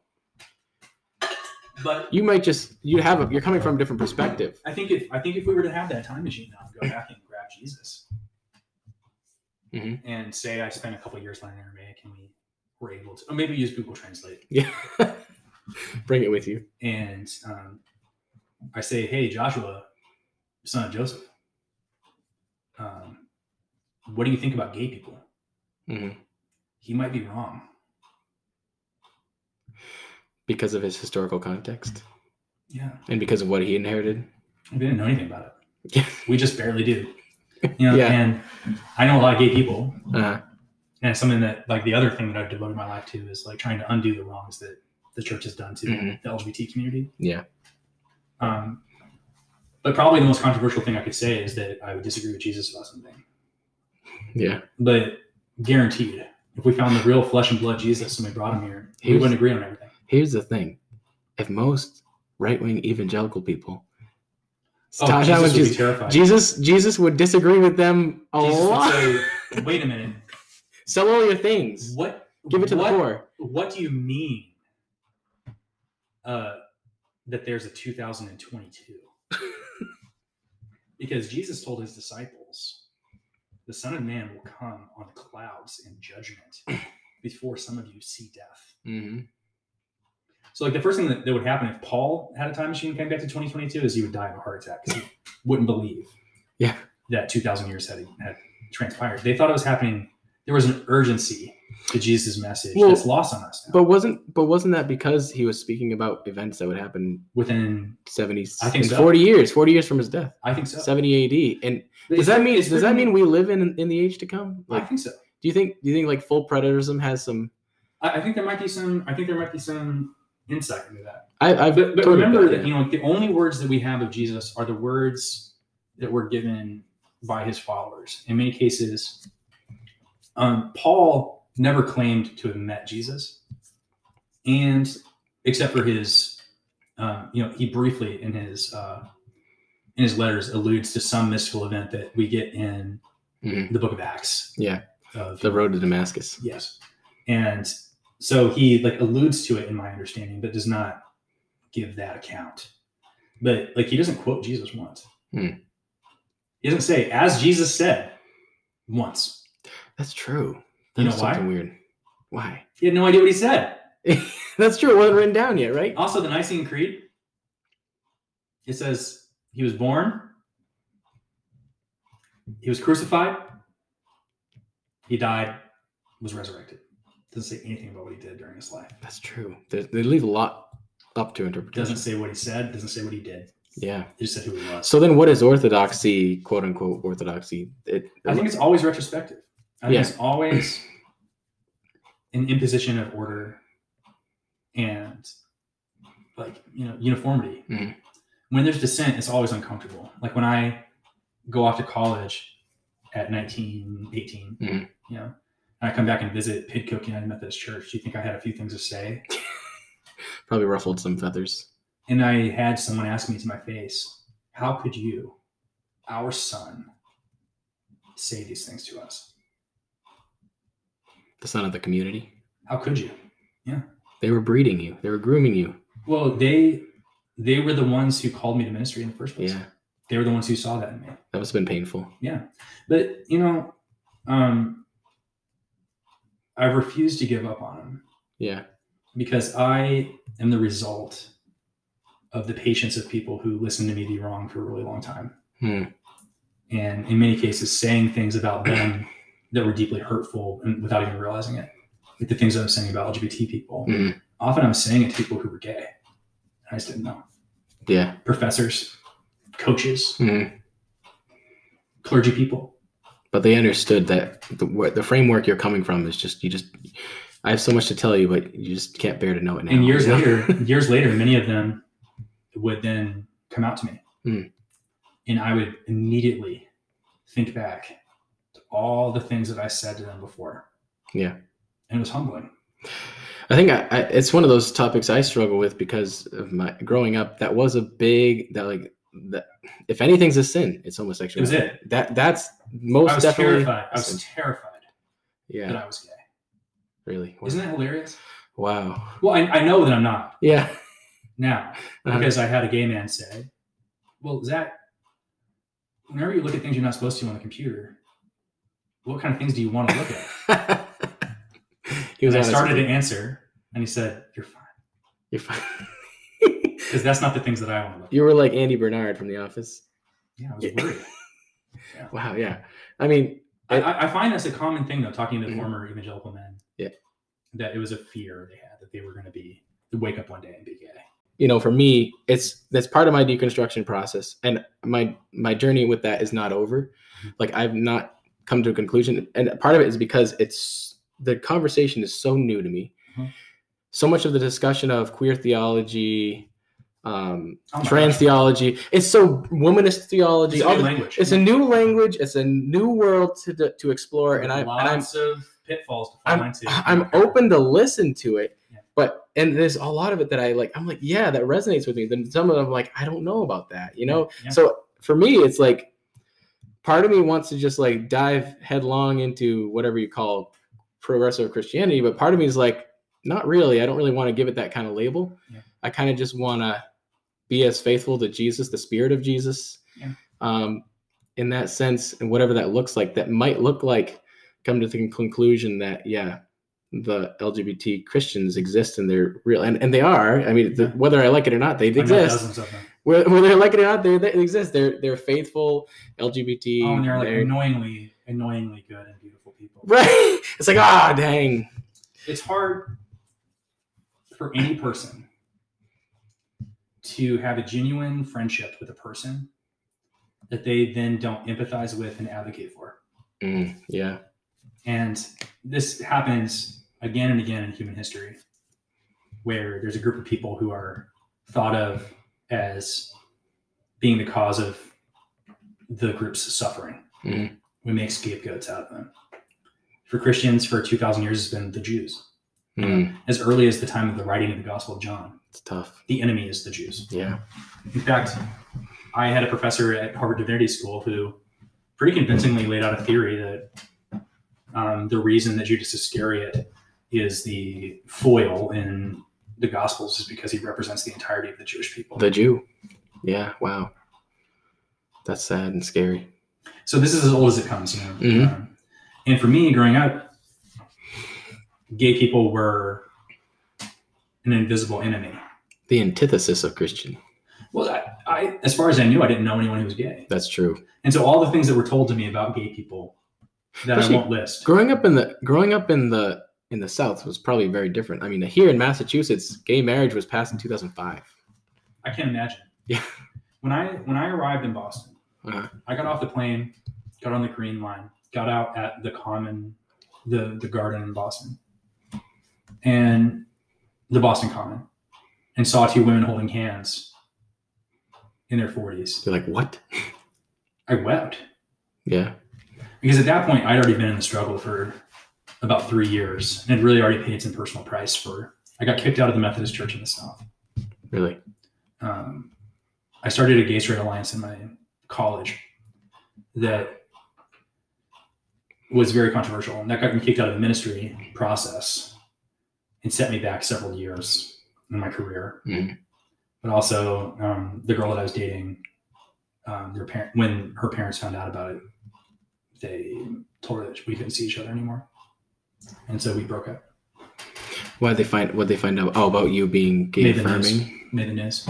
You made the news. You were on the news in Texas. this was you know 15 years ago and it just wasn't heard of and so for the chaplain of the residence halls to be starting the gay straight alliance most people assumed i was gay and wouldn't listen if i told them i wasn't Wow. so her parents were like why would you date someone who's gay they wouldn't let her so you know there were some like real consequences at this point so i got off the plane and i saw someone holding hands and it was so beautiful to me how normal it was Yeah. So it was it happy happen. tears. It was ha- yeah. happy tears. and sad for all the people who weren't able to do something so basic with their partner. Yeah. Because I knew at that point people who had been closeted for many years and had relationships but weren't ever allowed to Hmm. do simple expressions of affection, non sexual, Yeah. with their partner because it would be seen as vulgar. Um, Mhm. including like ministers who were single young men and had to be asked every week, why don't you have a girlfriend? Mhm. And just people would never, it would never occur to them. Oh, it's because they are secretly gay, Wow. Still having relationships, just deeply closeted. Without going too on too far of a tangent, can you like give just like a quick two minute summary of like what what experiences did you have that made you change your mind from the from the conservative view? Well, I mean, the main one is my sister coming out Really? when I was 18. And if there's like one thing that I could go back in time and change, it would be how I responded to that. Wow. So I didn't respond well. Yeah. Have you made amends? Yeah. That's good. Well, kind of. Kind of.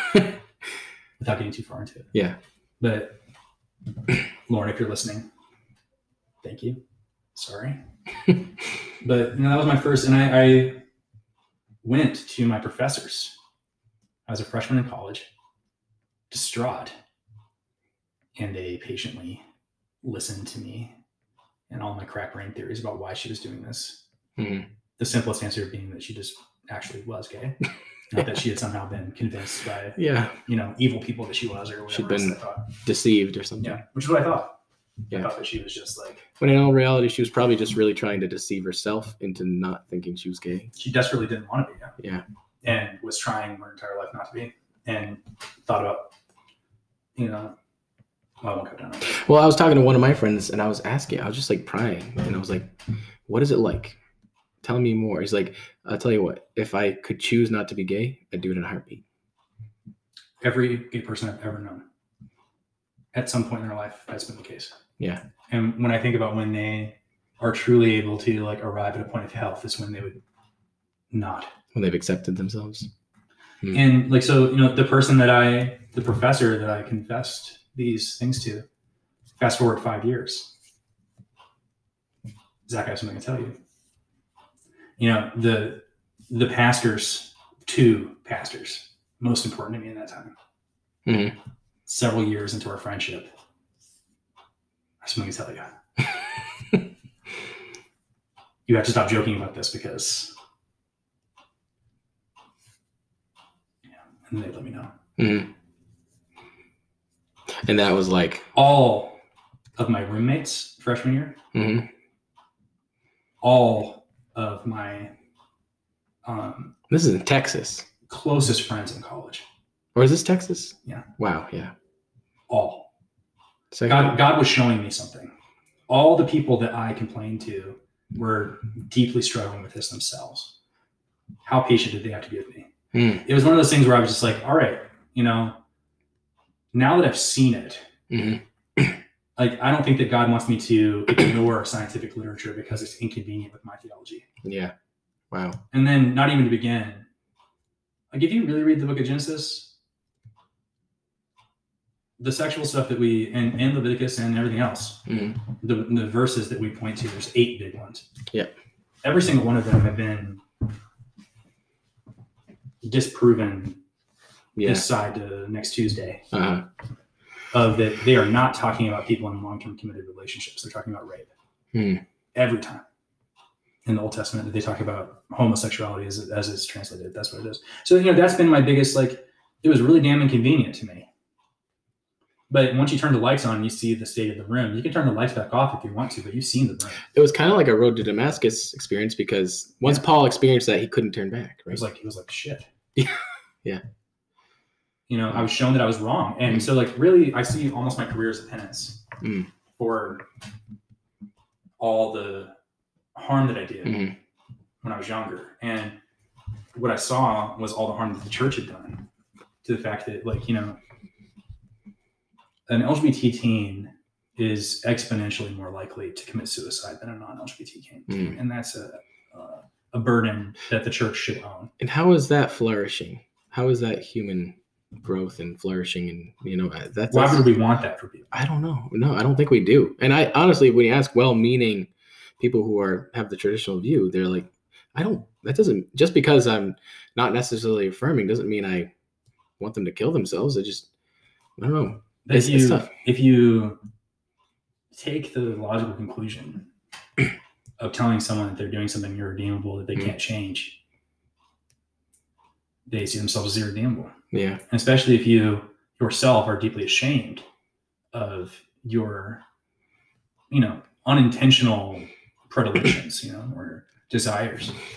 I think I fear making um, absolute statements about it because the truth is every person's experience is different, and I've I've come across there are people who know they're gay but they don't feel called to pursue a gay relationship. They feel called either to celibacy or they feel called to be married even though they feel gay and maybe they're like bi or something but i'm i mean but then but then there are people who are like i genuinely cannot change how i feel you know you know, like the preponderance of evidence is that when people closet themselves, it leads to intense emotional turmoil. probably takes years off your life 100%.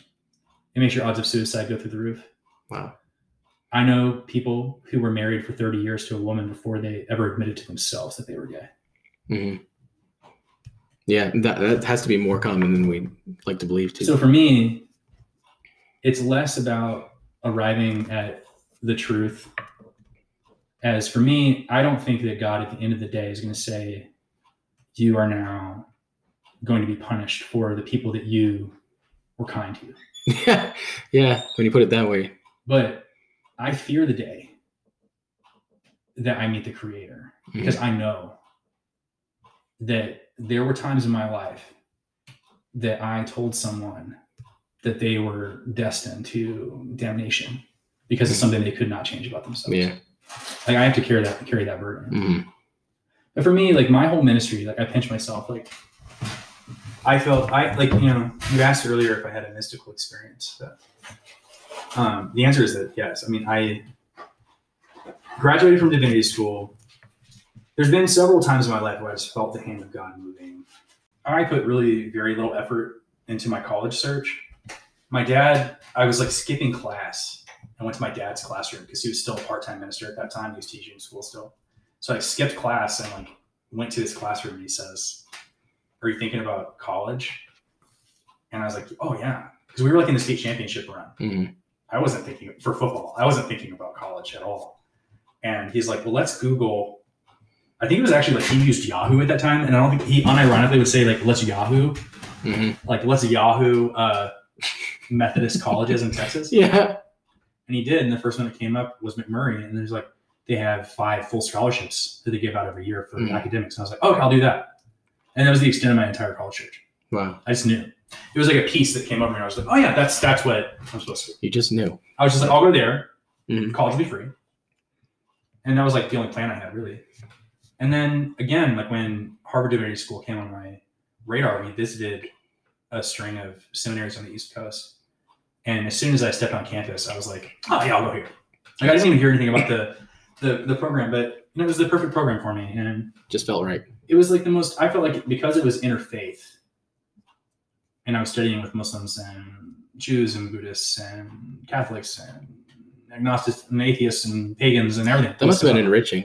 Well, it, it was. I thought it was a realistic way of studying religion because when you go into the world, you're not going to have people that are homogenous. to Yeah, yeah, yeah. world. Not So everybody. I, I found it really liberating. Like if I was talking about my understanding of communion to my Buddhist friend, I'm not going to be outraged that he disagrees with me. Mhm, yeah. Whereas if I'm arguing with another Methodist about it, you know, I get pretty heated. Mhm. Um, but I felt the hand of God there, and it was the same like when I met my wife. I, I just knew like, oh yeah, well, she's good. Like that's the one. You know, it was like a and, and like it was just a sense of comfort and peace. It's never been a pull or a push. It's always just been like, oh, like you recognize it. You're like, that is what God would have me do Mhm. and that's how it felt when when I started Simple Church.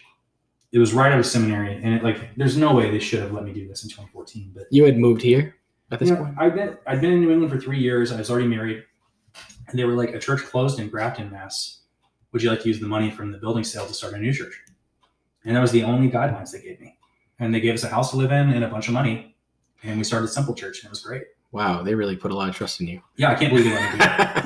And it was really successful in its own way. But we Yeah. were able to pay the bills for. I seven thought it was super cool when I was, it was younger. so fun and you know i felt like it was an exam a way i was given the freedom to just live out my ideals Mhm. you know so i learned to farm i learned to bake bread carpentry is how i ended up learning how to make guitars and well, I mean, what would uh, you know, what would the early church look like? It would look something like that, right? well, they talked about the early church it says and they gathered in each other's homes Mhm. and the breaking and sharing of bread the and they, teachings of the apostles. The and they sang the songs and they said the prayers and they took care of each other's needs Yeah. and no one had anything bad to say about anybody and everything was great yeah, and i was like that sounds great it sounds like a utopian society. So I was just like, let's just like, you know, not have a church building. Let's just meet for dinner. Let's not have a sermon. Let's just have conversations. Mhm. Let's read the Bible, pray for each other, eat good food. And it was food that we were helping grow on the farm. It was very like, like looking back, it was like ridiculous that I was allowed to do it as my job. And you know, we learned the trades, and that was a really amazing gift that I was given in my prayer life and my my faith. But the moment I went to Worcester Fellowship, in Worcester's outdoor church, um, I realized that like all the stuff I was doing at Simple Church was just kind of playing. Like I was Mm. like given a like church playground to play. in. Really? It was almost like an art installation. You didn't feel like it was serious?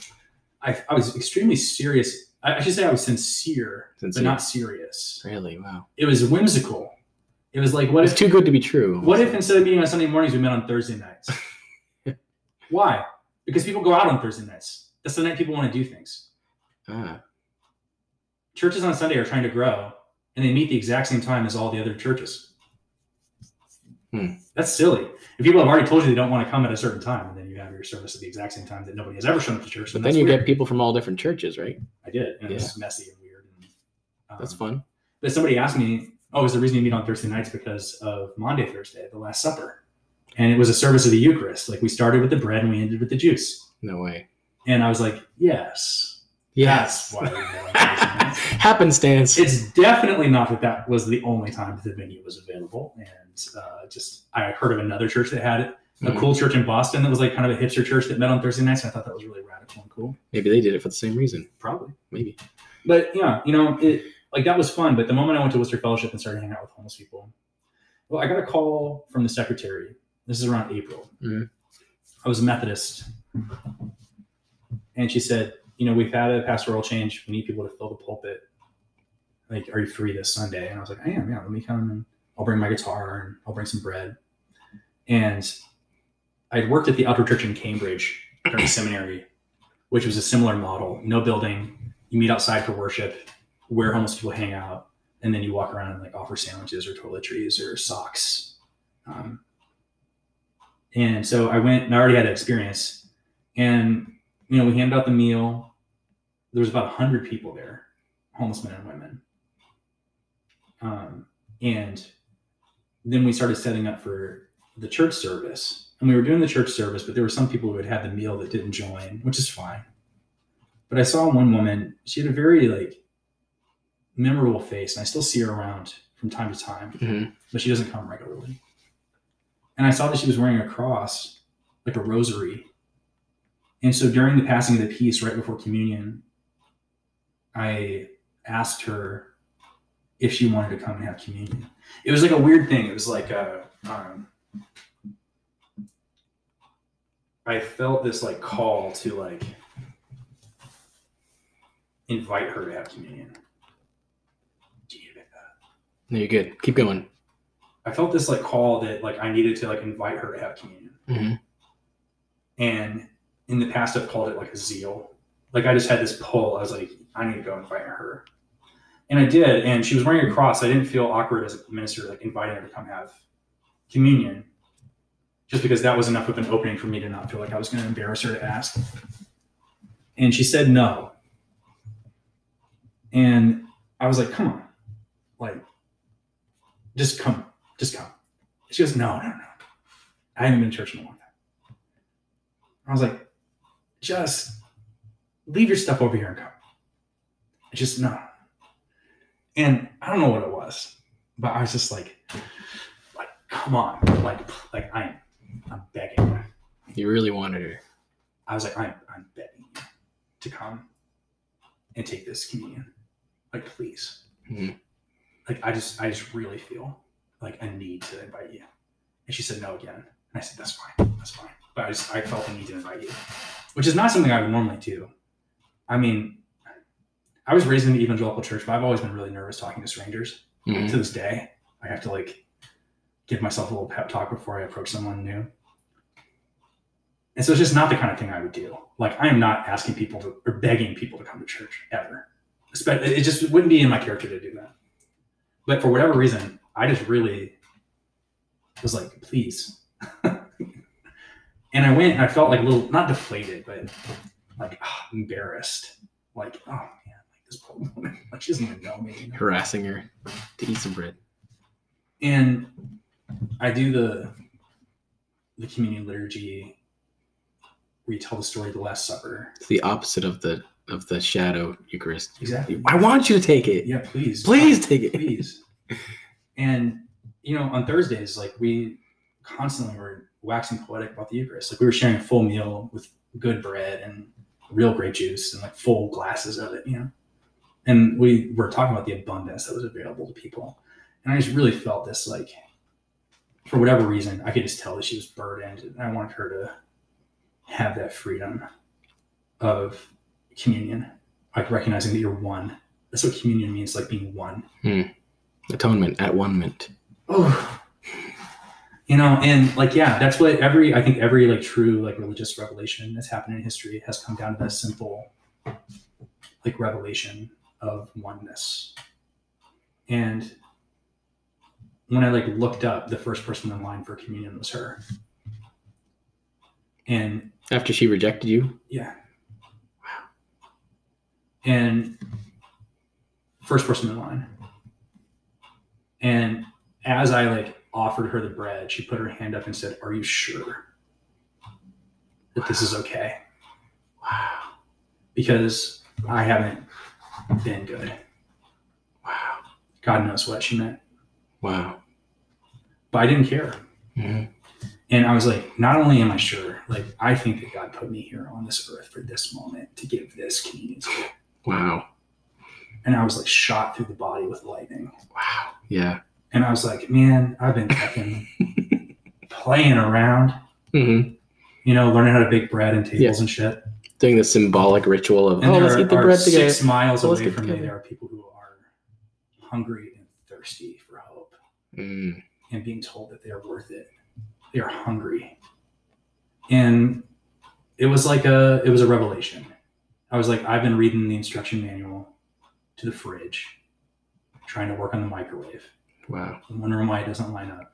But the moment I started preaching the gospel to homeless people, it was like, oh, I'm reading the words that were intended for the people that are hearing it now. And it makes all the, all the sense in the world. Like when you say to a Wow. poor person, come to me, all you who are weary and are carrying heavy burdens. It's different. If that burden is fentanyl, quitting heroin is more painful than death. Mm. People don't realize it. People say, why don't they quit? Because their body is telling them that if they don't have that drug, they'll die. Yeah. when we talk about like kicking the habit, it's because your body goes into convulsions Mm. because it thinks that it's being denied something that it needs to live. Like Yeah. you kick uncontrollably. hmm you know, telling them that there's hope. You know, the song "I'll Fly Away." I always hated as a kid. Yeah, I still do. Well, it hits different to say to someone, "One fine morning, when this life is over, you'll fly away like a Mhm. bird Mm. from prison bars. You'll fly, Yeah. like because you've been shackled by Mm. drugs and you know mental illness and Mm. sleeping in the cold and being spat on and disregarded and your life is miserable but you have the hope of another day You saw a woman who's literally unseen. You know, it's the people we drive by and we don't even recognize them. well right now you know because i've been doing it for six years now uh, actually sorry five years now like i, I literally know everybody Mm, when i drive to downtown if i see someone i don't know it's because they're new and um, that's a gift yeah. Like to know them. That's to know them well enough that if i see someone i don't know it means they're new to town wow. is a gift Yeah, you must know a lot of people from the mustard that go by the mustard seed. i know everyone Have you been to the mustard seed? know, Oh, i was just there two days ago Excellent. I know everyone You know, like. Boover then. yeah if i don't know them You'll get to know them. then they're like on my list of people I need to know. You know, maybe Jesus was serious when he opened up the scroll. And what did he say? I've come to declare good news to the poor, to declare the release of the captive and restoration of sight to the blind. Is that is that is that what he reads? yeah, something like that. Or And no, more, I, I'm the Lord's bondservant, the the root from Jesse's tree. Is that what he says? No, the first thing you were saying was exactly. I know those are his here- first here, words in a few of the gospels. I'm here to I don't know if declare the the, Lord, the year of the That's Lord. definitely that's definitely his first sermon that he ever gives. he opens up the scroll, and that's what he reads. yeah, yeah. And it's like, how much more clear does Jesus have to be about what his ministry is about? I think you're I think you're right. And the You know? proofs the proofs in the pudding, right? Yeah.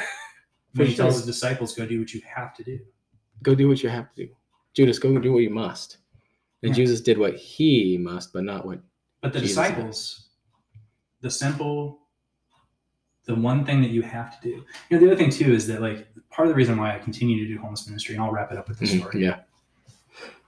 is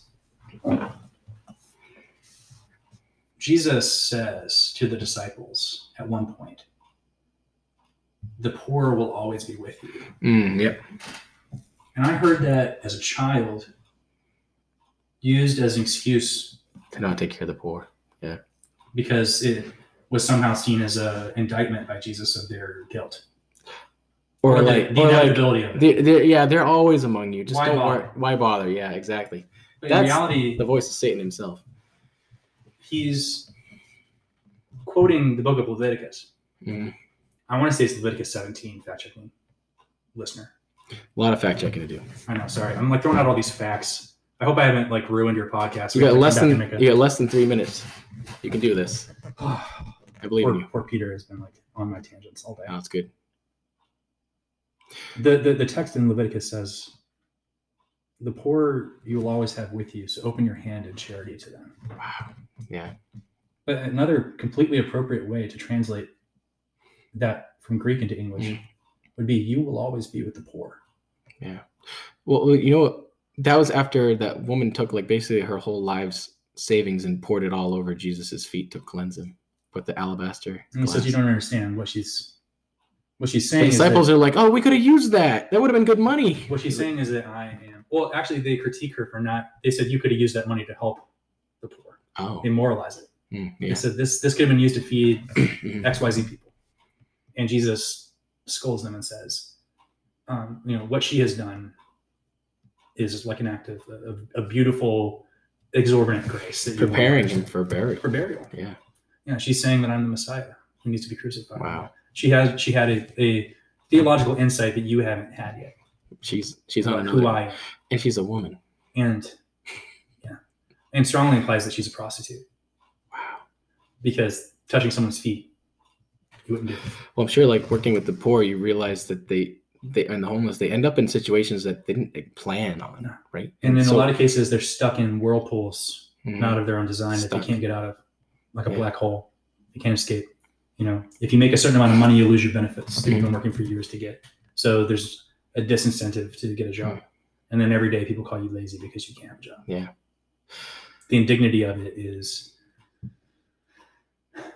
you know, we pay taxes in our country that often, you know, a third of them go directly to the military. Mhm. I understand the, the point of defense. Don't get me wrong. I grew up on a military base, so please don't read wrong into this. But I think I think we could use our resources better. Oh, 100 percent for sure. It's not it's not inevitable. Mhm. Other countries have found a way to rid themselves of homelessness, but not us. Yeah, you're right. It's not inevitable. I think I think you're so right. Mhm. Thank you for having me. Absolutely, Zach. I, I and uh, I look forward to our discussion in coming in the future on um, the theology of Tolkien, The Lord of the Rings. It's where it's at. It's going to be great. He was meticulous. Thank you kindly. Thank you. This has been so fun. Yeah, we'll be back. Enjoy. Thank you. Lord, Lord, the nature of your wrath. It's not an easy path. But I'm willing to trust. Though I'm dying in the dust.